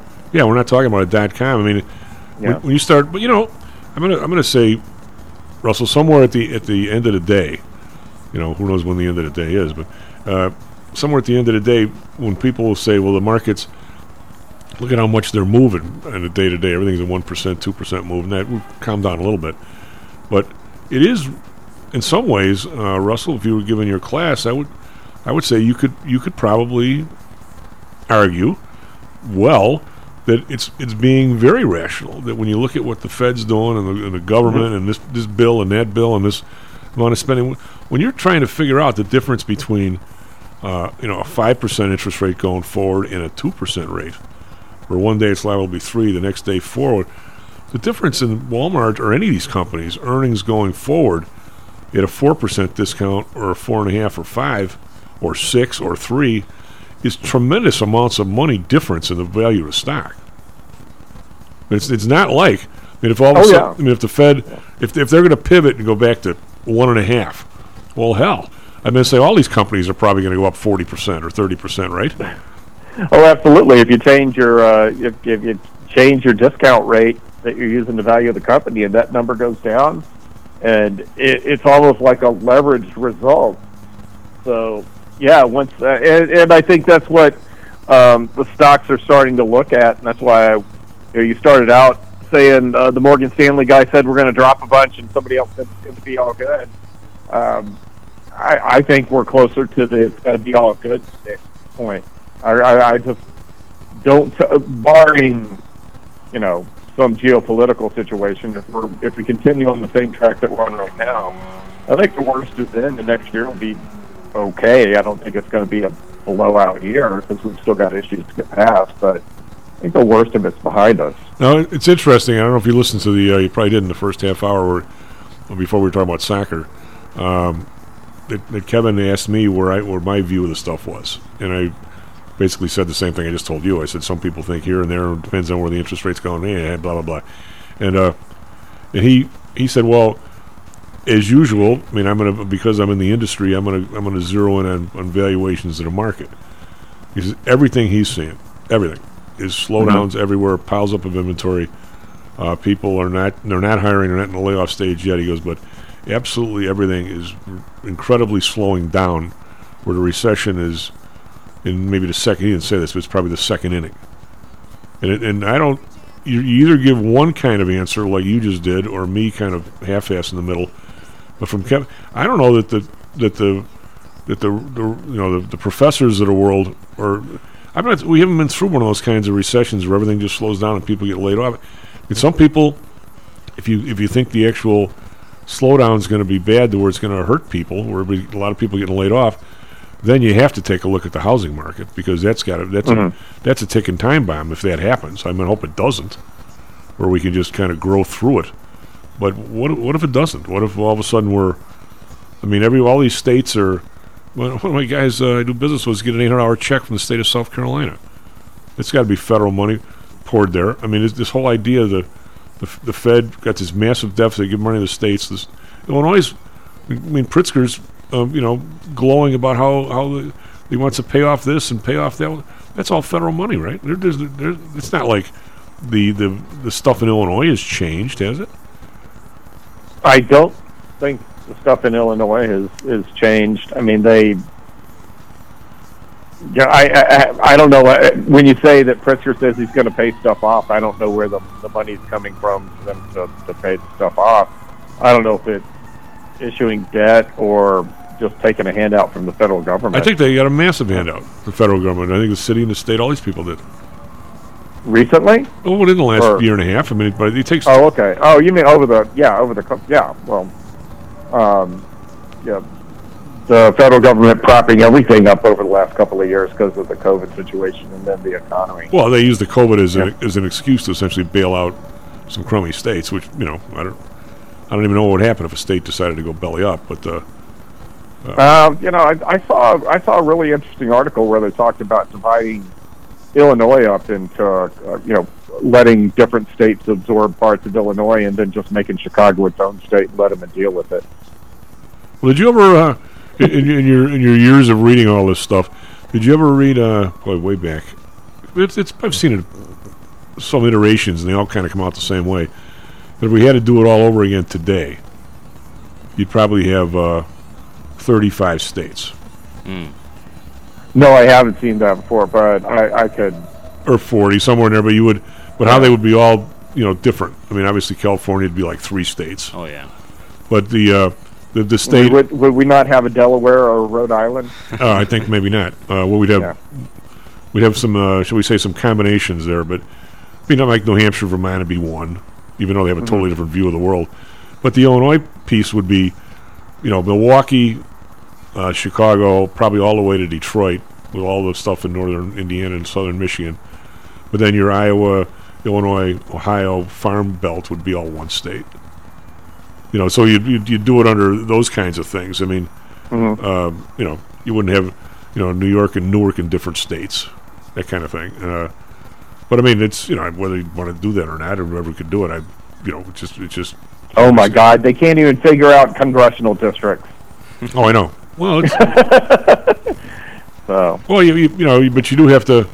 I was uh, talking to Kevin. We got a couple minutes here, but what do you think of this, this vote on this railroad strike? Well, I mean, I have a this, this bugs Sure. me because I have a buddy who's uh one of these guys, and uh, he tells me about the, the work rules that have been imposed over the last three or four years. These congressmen even read any of this crap before they vote on this thing? Oh, I severely doubt it. In fact, uh, when did Congress become involved in this? I thought it was just Biden doing things over and over again. Um, I, you know, I looked yesterday. I tried to Google it. You know, it it seems like the responsibility sudden switch suddenly switched from the president to Congress because this was Uh, it- the it- first time I heard no, Congress it associated with it. It, it didn't suddenly. Um, Matter of fact, because I, try, I tried to there there is some law when the railroads were all you know. I'll give a little bit of two minute history of how these railroads were even built, maybe after the break. But uh, there is some law. I think it dates back to the 1800s. I'm not positive. It gives the, the uh, federal government huge amount of power over railroads. Mhm. Matter of fact, they uh, they nationalized them during World War One, right? I don't know that for a fact. I, I- I, I- was I- a bit surprised. but- It sounds, that sounds like a deal, a, a, a, a thing for man. I, I'll, I'll bet any amount that they nationalized. I don't know how many years, but they there is an 1800s, 19th century law that gives the Congress an amazing amount of power over railroads. Because essentially, the, the, the, the U.S. government, for lack of a better term, built the railroads. Um, I don't know if you know any of the history of that, but uh, Yeah, yeah, no, you've, you've you've you've talked about that before. They they basically incentivize, um, maybe not in the best way, but incenti- incentivized uh, the building of the railroad. well, the uh, they, they they the incentives could be uh, could be played kind of nicely, where you can get paid a lot more to basically build an inefficient railroad line. well that too. But Matt, you you got it, or what do you? Yeah, this is according to ConstitutionCenter.org. It was on December 26, 1917, uh, when President Woodrow Wilson issued an order for the federal government to nationalize the entire railroad, sy- rail, railroad system during World War One. So yeah, you got it. I don't know exactly what that entailed, but Mm. uh, I mean, if you if you put good people from government as the CEOs of the railroads, but uh, but it was uh, if, if ever when I when I when I say this, it's not just because it's an interest of mine, Mm. but if anybody really wants to, ev- every dirty trick that ever, any anybody ever did in Enron or any of those other places, all you have to do is read railroad history. The dirty tricks are right there. Oh yeah. It was it was like, you know, Russell. It's like you not being able to invent another fetish. You know, you keep, they've all been thought of before. you know, it's like, you know, it, it, it it's basically there was a guy. What the hell was his name? Uh, he, he he he bought and sold like how many? He, he, he was a robber baron like of every single railroad. What the hell was the guy's name? I'll think of it over the break. But they every one of these things, if you read the history of railroads, every single one of them has been a merger. This guy took in Simon something or other. Anyway, but they everybody this one merged and they didn't merge and this one broke apart. Mm. Every dirty trick known known to to man was, was done with the railroads. It was like they, they wrote a book on how to I mean, Enron was the exact same thing. The Union Pacific, uh, or the, the Central Pacific, those guys had a massive contract to build a railroad. Well, they ended up putting a, con- a company together where they were the the, big, the chief stockholders. So the money that the Union or the Central Pacific got to build the railroad, they actually farmed out the, the track laying and so forth, which was building the railroad, to this other company, and they paid them a real lot of dough, and they bankrupt the original place. Well, they made all the dough in the second place. Does that does that sound like Enron to you, Russell? it kind of sounds like Enron. It sounds like uh, free SEC stuff. yeah. Well, I mean, plus it's You know, they wouldn't allow they wouldn't allow that today. But it's funny because you said the uh, I, you were talking about the robber barons, and I was thinking they did the same kind of stuff that Enron did, and the Enron guys go to jail. We have universities named after these other guys. well, actually, the guy the guy I'm talking about is Jay Gould. Remember that name? Mm-hmm. He was he was he he could have been the you know he, he made you know the guys uh, today the, the you know the guys that are uh, you know trying to take over companies. He made those guys look like kids. Mm-hmm. Anyway, S and P futures up three now. Nasdaq futures up twenty three. We're, we're leaking here. Actually, we're not only up two and a half. Be right back. Stocks and jocks. How much confidence do you have that your investments will make you wealthy? Do you truly know the odds? Welcome to Luckbox, the control freak's guide to life, money, and probability. Luckbox shows you how to factor in the likelihood of success before you commit to an investment or any other life decision. Your brain is smarter than your gut, and that's why you owe it to yourself to read Luckbox. We've made it easy because Luckbox is free for one year at luckboxmagazine.com/jocks. Each new issue dives deep into the current investing climate, separates the signal from the noise with timely, actionable trading ideas, and equips you with savvy investing tactics you don't already know. All while exploring how to live your best life through music, spirits, food, sports, travel, fitness, and a whole lot more. Luckbox is the essential magazine for proactive investors who are hell bent on controlling their financial futures. It's for overachievers and alpha types who don't buy into Wall Street's investment gurus. It's for mavericks who believe in life, luxury, and the pursuit of happiness. It's for you. Smart investors don't bet on possibilities, they play the probabilities. Luckbox is $7.99 on newsstands, but you can subscribe for 10 free digital issues at luckboxmagazine.com slash jocks. Don't rely on luck. Get Luckbox at luckboxmagazine.com slash jocks. Hello, this is Tom Howell, the Chief. We've talked a lot on the show about risk and suitability, about how your portfolio should match your age, income, and risk appetite. It's been hard for investors to maintain that suitability in the last several years due to a Fed strategy that has driven interest rates to virtually zero. You may have even heard that the Fed was trying to drive conservative investors to a riskier portfolio on purpose, for whatever reason. I'm sure you are aware of investors that took some increased risk, such as longer term fixed income securities, and are now unhappy with that choice. At PTI, we've always stressed total portfolio risk awareness and tried to minimize chasing returns in a tough environment. Well, now it looks like maybe interest rates are moving more towards historical levels. Everyone needs to be aware of what that continued movement might do to your portfolio, both good and bad. We also have a stock market that seems to have stalled, at least for the short term.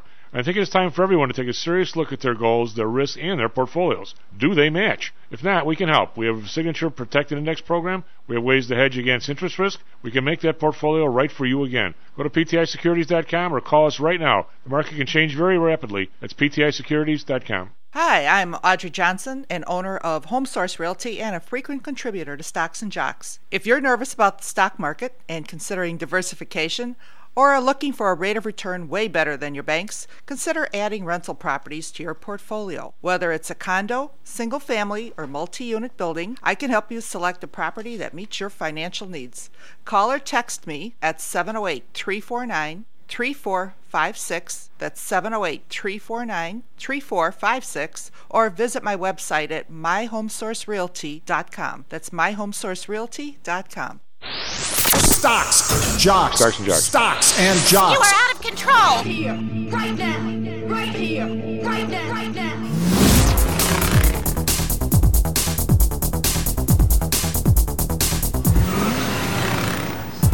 Welcome back Stocks and Jocks. I'm Tom Alman at front of the board. We have numbers coming out. Our third quarter GDP came in at a revised number of 2.9% growth versus prior 2.6. Now that's uh, obviously it would be higher than that. Then you got to subtract out the uh, PCE, uh, which I think comes out today or tomorrow. Uh, I'll, I'll look on that. But then we had the labor numbers. The ADP was at 127, below like the 190 estimate, so that's lower. Um, but we have S&P futures are up 50 cents. Nasdaq futures up 14, so not that much there. Dow futures are down like 12, so we we flattened out here after we were up. Over in Europe, the DAX up 43.3%, FTSE up 63.8, Kekaran up 51.8. Over in Asia, we've got the Nikkei down 58.2. Shanghai up a buck. Call that flat. Hang Seng up 392. It's another 2%. 18.5. Up from the 14.5. I'm going to say I'm gonna, I'll check that out for tomorrow. Show what the exact date. Uh, but Russell's going to have to opine here on where this big rally came for and, and Hang Hang Seng. Is it COVID restrictions being eased, whatever it is, but all of a sudden they went way down and they're coming way back up. Uh, bonds unchanged at 3.75. When I say bonds, 10 year rate. The bund up three basis points, 1.95. Japan unchanged at 0.25. Oil uh, rallying up 250. That's over 3%, 80.70. First time we went over 80 bucks in a while. Uh, Brent up two bucks, 230 in fact, 2.8%, 85.33. Natural gas down three cents, 719.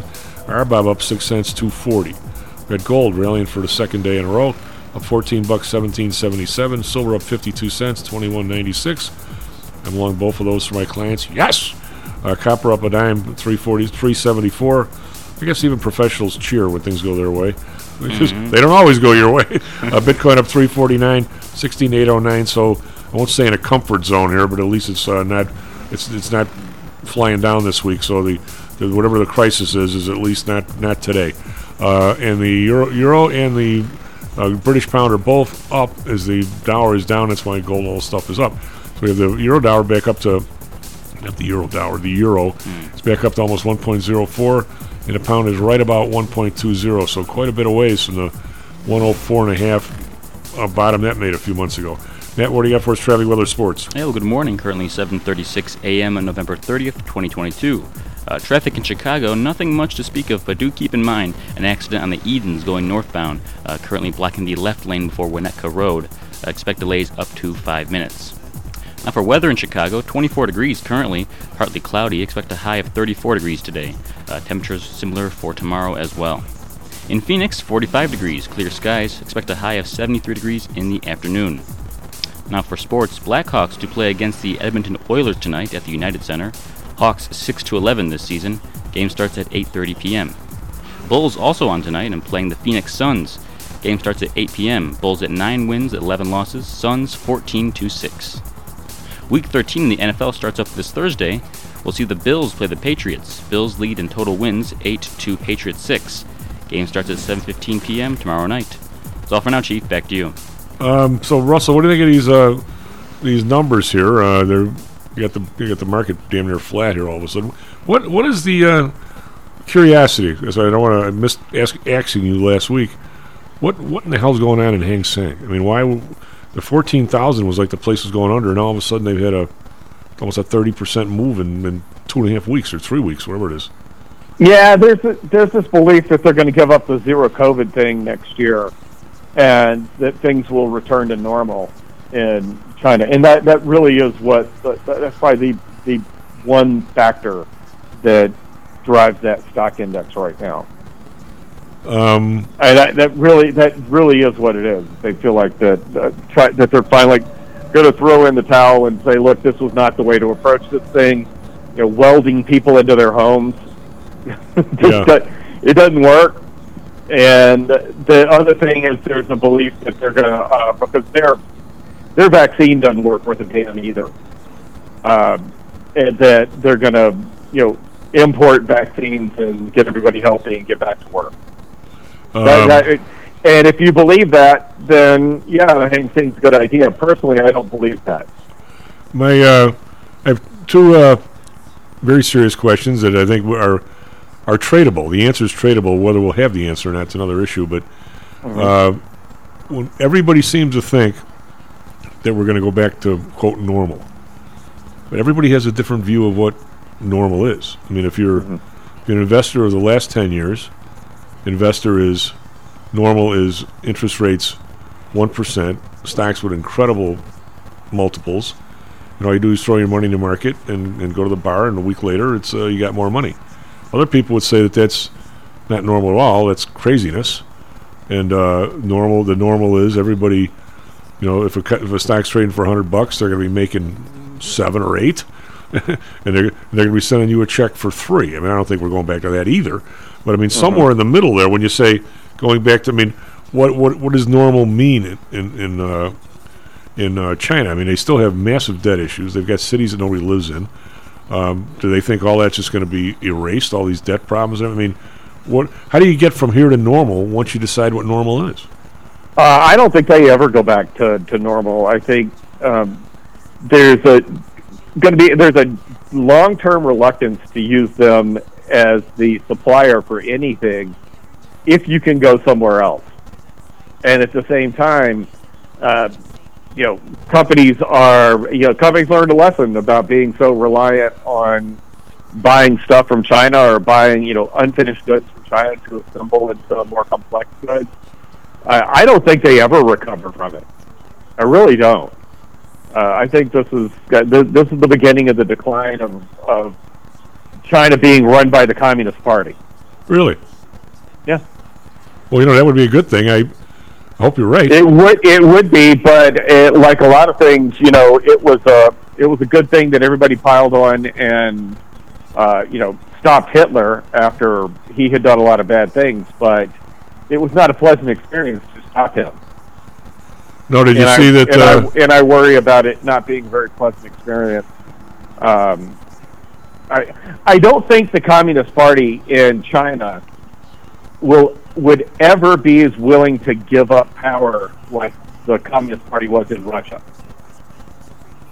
uh, I would agree with that. I think I think there's a stubbornness there, you know, and and I'm, I'm probably, you know, stereotyping a bit, but there's a uh, a, a, a constant, you know, there's just a stubbornness to never admit that you're wrong. And um, there, there's a guy that, that, that, that I don't know, you know, I'm terrible at pronunciation, but there's a there's a guy that's like a spokesman for the, uh, the Communist Party, and he does, you know, the same things like the White House press room does. He Mm. does, um, you know, he'll answer questions. And he got a question the other day uh, that was basically, do you think the government will reach, you know, will redo their uh, approach to COVID and the zero COVID policy because of, um, you know, the, the pushback that you're starting to see from citizens. And the guy at the podium shuffled papers and looked at the ground for about 30 seconds and then took the next question. He didn't even respond. He didn't even try to BS around it. He just didn't say anything. And then they went to the next question. well, your guy, Jiang Zemin. Oh, my God. Back from your day, Uh-huh. croaked today. Yeah, he did. Ninety six. And we've got to investigate this. He was in the prime of his life in 96. I wouldn't. You know what? it wouldn't surprise. You know, Taken too soon. You know, I don't. I don't, I don't want to get into a uh, a vaccine versus not vaccine uh, thing. I'll save that for Carl. Uh, Mhm. But uh, I would love to know that all these Chinese people that are getting COVID that are unvaccinated, all right, if they are getting it again, like a lot of the people There's here. no way we would ever know. Is my uh my, my my younger daughter who's 16, we were talking about you know honesty but she was she she said, "Did you know that one out of every 6 deaths or something or you know COVID deaths was in the United States?" And I was like, "Honey, I want you to think about that one for a couple minutes. You know, do you think we are more forthcoming and do you think we're more honest about the numbers that we report to the world?" And um, and then she started digging around, and she goes, "Do you realize there's countries in Africa that apparently nobody died of COVID Yeah, ever?" yeah. And I said, "Well, honey, I, I, was kind of guiding her through that whole process." Well, way Uh, back, uh, we Like, did a. Uh, Chi- China just lies about it. Well, we did a uh, a show when when when COVID. We're, we're talking about uh, March of 2019 when everything shut down, right? Yeah. Is that the date? 2020. Yeah. Oh, 2020. Okay, and uh, so it's it started pretty much in 2019, right? Yeah, it was. Uh, yeah, because late we, 2019. we we think one of our kids got it in December of 2019 when we were in Germany. um, yeah, I, I mean it's not a. I mean, she was weird sick, and looking back at it, Um, but- but I'm I guess from when I when I my uh, they're, they're one of our, our contributors to the show, uh, the attorney uh, Greg Greg Ripsinski, uh, was in an Uber one morning, Mm-hmm. And just when it's, this first started, it was before we shut down or anything. It was like late February, maybe early March. And the guy, the Uber driver's from uh, the Wuhan area. His family's Mhm. from there. And so they they had just said, you know, 20,000 people had it over there and it was, you know, becoming a worldwide issue. And they had, you know, I don't know, a 1,000 deaths or some crap, you know, whatever it was. And uh, he says to Greg, my parents are over there. They're still there. And I communicate. He goes, does anybody think that a 1,000 deaths of anything from China is going to be, is, is world news? Goes, what are you talking about? He goes, I'm, he goes, I'm going to say the number is at least several million have it, and there's at least a quarter million, 300,000 deaths. They essentially just shut everything down, shoved everybody home, made, made sure everybody got it essentially in their house, because if you're in there with 10 other people, you're going to get it. And the bodies were thrown out the back door, and the people, after a week or two that were healthy enough, went back to work out the front door. And they brought in uh, how many crematoriums, for God's sake, that were working 24 7 to get rid of the bodies. I mean, this is this is insanity. And, and, and, Mhm. and I think if you went online today, if you look at total deaths in China, it's probably 85,000 or something. it's like, really? really? That happened the first week. I mean, you know. I, Now they they recently pr- reported one of their higher numbers of new cases, and I think the number was like thirty thousand out of you know, and this was a, a peak number for them uh, that they reported. That's I mean, and that's just the thing is they just don't report it. well, I got to. and we and we have no we, you know we can we can extrapolate things. Uh, we we talked a couple of years ago about uh, being able to you know, you know to see how you know how the crematoriums were working. You could spot that from the air. Um, dormant cell phone accounts Yeah. were ridiculous. You know and then and then you know the, the and the pushback you get is well everybody in China had a couple of you know maybe had one they had more than one cell phone. Um, yeah, bull, bull they, yeah, that. so you know they're, they're they don't need both of them because they're in, in quarantine or whatever. Whatever. Um, it's pretty obvious that it hit them a lot worse than, than they'll ever admit. well, we didn't. Uh, Uh, we didn't exactly. We're all that forthcoming. When I say forthcoming We're, here, the- we're in the other direction. well, how many If people? I, you know what? If, if if I was you know if I was positive COVID and let you know let's say I walked down to the curb to pick up my uh, to, to to grab the paper and I stepped into traffic and got killed, they would have counted me as a COVID death. oh, absolutely, absolutely. You know. But we also I- didn't count. I mean, I know the people we we slammed home. You know, mm-hmm. we, we've been over this before, but, but just uh, especially in, in some of the minority communities. I mean, not everybody was on you know CNBC or Fox Business News with with a ten thousand square foot apartment in in Manhattan where they live by themselves, saying everybody should just stay home and oh Mm-hmm. by the way, the mail will still show up and my sandwich still gets delivered.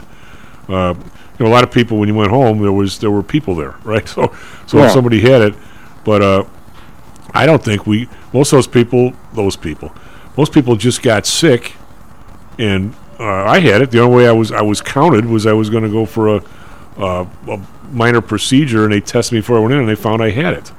I didn't even I didn't even know I had it, but. I, otherwise, I would never have gone for a test. I would have just been sick for a few days and went back to work. I mean, that's Yeah. what, what most of the people did.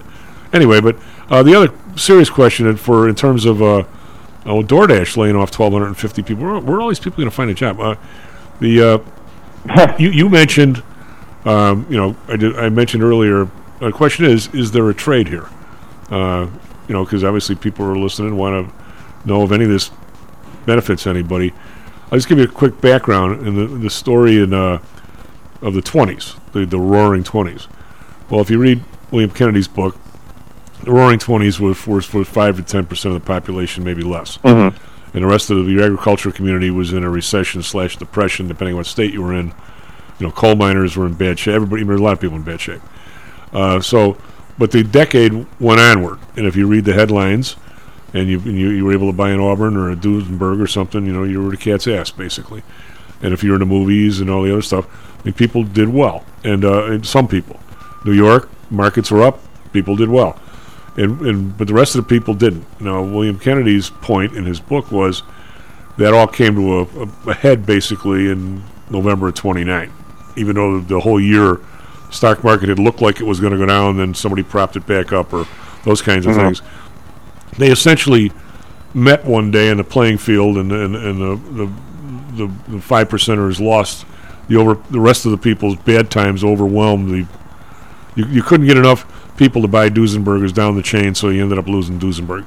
So, but right now, I mean, you and I, me, I'm kind of in the middle on this, but uh, I mean, you and you and uh, I'm to say I won't say Tom Lee, but I will, uh, are on the on the side of we're going to go back sort of to normal in some of these stocks that have really been beaten up, that actually have a purpose, not just because everybody has to stay home with COVID, are going to come back, and the Fed's going to normalize a little bit to where we're not going to go back to one percent, but we might see, you know, if they go if they make it to five, we're going to see, you know, three and a half again or three and a quarter, which Mhm. might be normal going forward, uh, which I would say is probably normal. That all of a sudden everything's going to be okay on kind of the market side, and yet uh, the other side of the coin is we're seeing buildups of the people laying off today. What if all this causes a housing issue? What if it does cause a problem in demand? And and all of a sudden, which side's going to win this? The, the the investor class who's hopeful that we- we're going to get by this without too much of a wing nut, or the other side saying, "Man, this this is just not getting any better." I mean, our I mean, I don't know. I if I had the answer, I'd either be buying calls or puts today, knowing the direction. Maybe not today. I'd be buying them out six months, but uh, buying them today out six months on an expiration. But uh, I, I honestly don't. I mean, what do you? Who do you think's going to win, and if, is it going to have repercussions? I, I don't see the housing market dropping like a stone. If it, you know, I hope it doesn't. But if it does, I don't see that having no impact on the market. I don't know how much of an impact, but can the market withstand it? Is the market already priced it in? I guess is the question too. Well, the the market can deal with the the big difference between housing when it affected the market and housing now is I don't think there are as many people in houses that they can't afford. I think you're right on that. I think you know what I that- mean? I that- mean, so and then you also haven't. You didn't have. Although I had one person, um, I had a, a, a student that was in a graduate program who, after attending two classes, decided that. I swear this is just great. After attending a couple of classes last October, decided that, or actually last November, decided that they didn't want to do graduate school, that they would do better putting all their money in real estate. Okay then. And, and yeah, and when they when they told their advisor that's what they wanted to do, I looked right at the advisor and I said, "We should go short real estate." Yeah. Yeah, I, I did. Just, um, but I don't think there's been the same kind of speculative activity. I mean, I knew an evergreen, I knew an Evergreen Park cop that quit being a cop to spend all of his time rehabbing houses. He's an Evergreen Park cop again. Um, you know, that, that, so if the housing market cools off, I don't think it has the same sort of ripple effect that it had. It just means people won't move. I don't. I don't think uh, Yeah, it it- anywhere near the, the leverage and stuff it had in 2008. and Not Right, close. Right. However, I don't. I don't. When you say people can afford where they are, they can afford where they are if they stay. Yeah, and and you can't and and you can't move right now. Right. Well, that that's my. I mean, I, I had this. I, I I pick on my sister down in Memphis, but um, I I own the condo that she lived in, and um and she and I bought it for like ninety, and I bought it for ninety three years ago, and I think Zillow says it's worth a hundred and thirty or something like that now. And I told her that, and she goes, "Oh, well, why don't we get me a bigger place?" There's one way of looking at it. Oh yeah, yeah. She she that, that I, I always know what what comments coming out of her mouth when I bring stuff like that up. And I said, well, Susan, if we do that, you know, the place that we're going to move you to costs more now as well. Yeah. Oh, yeah. I said, and then also, you know, it- it- and I did show her how changes in interest rates affect the payment because I make the payments and then she pays me. But um, yeah, I, I, but it was just funny that it, she was like, "Oh, well, yeah, I guess I guess I can't move."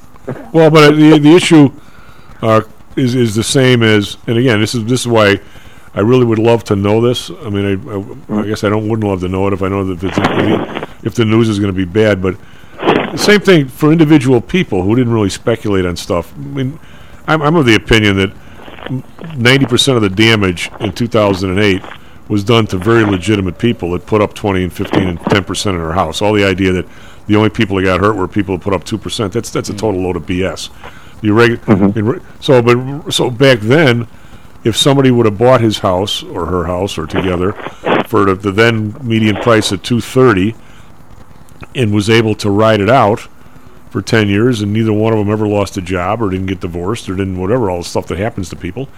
Mm-hmm. You, you, and you're still there. It wasn't your best buy but now the thing's worth you know two 350 you, know your timing was hor- horse bleep but but but you made out. But but if you were forced to sell it either because you lost your job and had to transfer to Tulsa or someplace you've sold it for 195 Yeah. and and when you did if you put the $20,000 down this is why people are so worried about you know the, the how much you put down the only difference you know this Russell the only difference is who lost the equity if you put 20% down and the house lost 20% you lost it but but, the, Yeah. but you it was either your nut from your parents that they had saved up or the money you and your wife had saved up it basically took you know a big chunk of your wealth off your balance sheet you know, the, I mean, the money was lost someplace.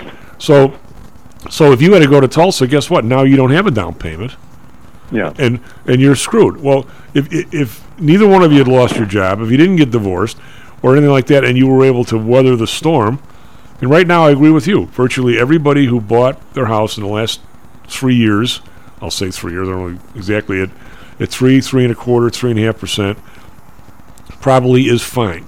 But now, if you're one of these DoorDash people today, and your next job is in, uh, you know, Kentucky or, or Tennessee, where you came from, Where you got up. and I got to sell this place, uh, first of all, even if I can, even if I scratch my house, you go down there and buy another one.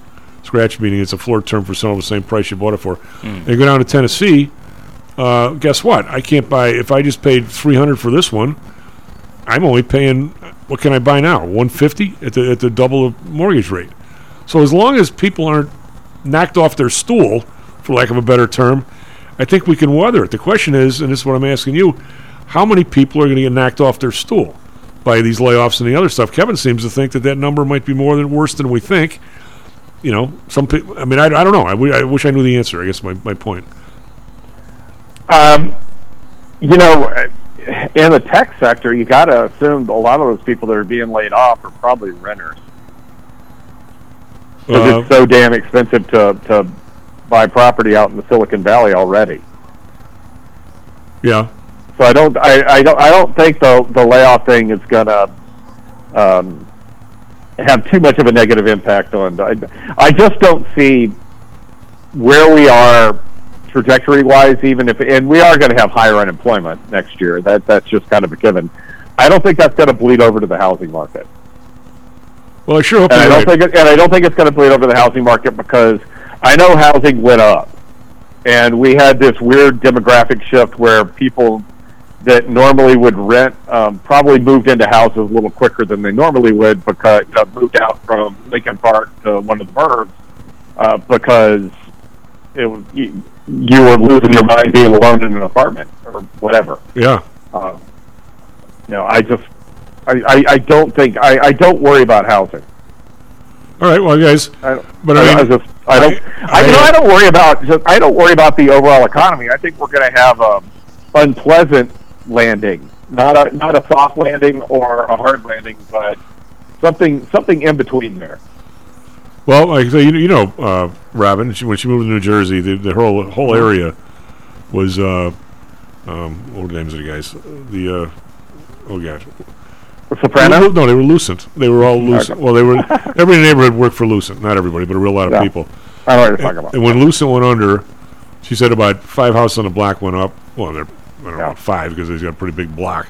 But and she said the next year, there were, every every class in the school had you know forty percent less kids. So you, Mhm. you think that that I mean, obviously that was an area that had was a I won't say company town, but damn near. You're saying that that phenomenon is going to be very muted in Silicon Valley. I don't really know much about Silicon Valley, so you're saying they can lose hundred thousand people out there, and it's not going to well, not going to bother them that much. I mean, there's going to bother them some, we know, but Right, and and it might, you know, it, we we used to have regional regional issues with housing as opposed to a national one. And and 2008 was the first time we had a national one. It's very possible that you know you could have a different housing, mar- you know, a very different market from you know SMA to SMA. Yeah, I mean, I, I think you and I are both on the same page here. The question is, are they are they bumps in the road? Or are they going to be boulders? I mean, uh, I I think they're they're really large bumps, but not boulders yet. Okay. not boulders yet. No, I don't think I don't I don't think we're going to experience the boulders. I, I I mean I don't think 2023 is going to be the best of years for a lot of people. But as far as the you know you talked about the regular class and then the investor class, uh, I think for the investor class the worst is behind us. All right. Well, I, And the, and the sto- and stocks generally turn before the economy. well, I'm, I hope I'm with you. But are we are, are, are we getting are we being infected by the new generation where, you know, uh, we're gonna, you know, if we if we want to have a baby in, in one month, we have sex with nine girls. I mean, we're we're not doing that, are we? No, I'm not. I'm not doing that anymore. No, I promise. anyway, anyway, Russell, thank you very much. to target you that, on that note, that was a great line. That was a great line from the engineer at uh, at Pullman. I know. Yeah, I always try. I always try to give you one. Oh god, S and There you P go. futures down three, Nasdaq futures down four fifty. Even though GDP was was uh, revised higher, we're still leaking here a little bit. We were up. Back tomorrow, stocks and jocks. Stocks and Jocks is brought to you by PTI Securities and Futures. Go to PTIsecurities.com. PTI Pro Direct. Trade for as low as a penny per share and a dollar per option contract. Learn more at PTIProDirect.com. Nadex, offering an intuitive way to trade the financial markets. Visit nadex.com. Home Source Realty. Call Audrey Johnson at 708 349 3456. Hamzei Analytics. Listen to Fari Hamzei every other Thursday and visit HamzeiAnalytics.com. ChiroMed. Back or neck pain? Schedule a complimentary consultation by calling 708 403 2727. DAX Research. Tune in for David Andelman's technical analysis on Mondays and Thursdays and call 1 800 821 4968. You're still here? It's over. Go home. Go.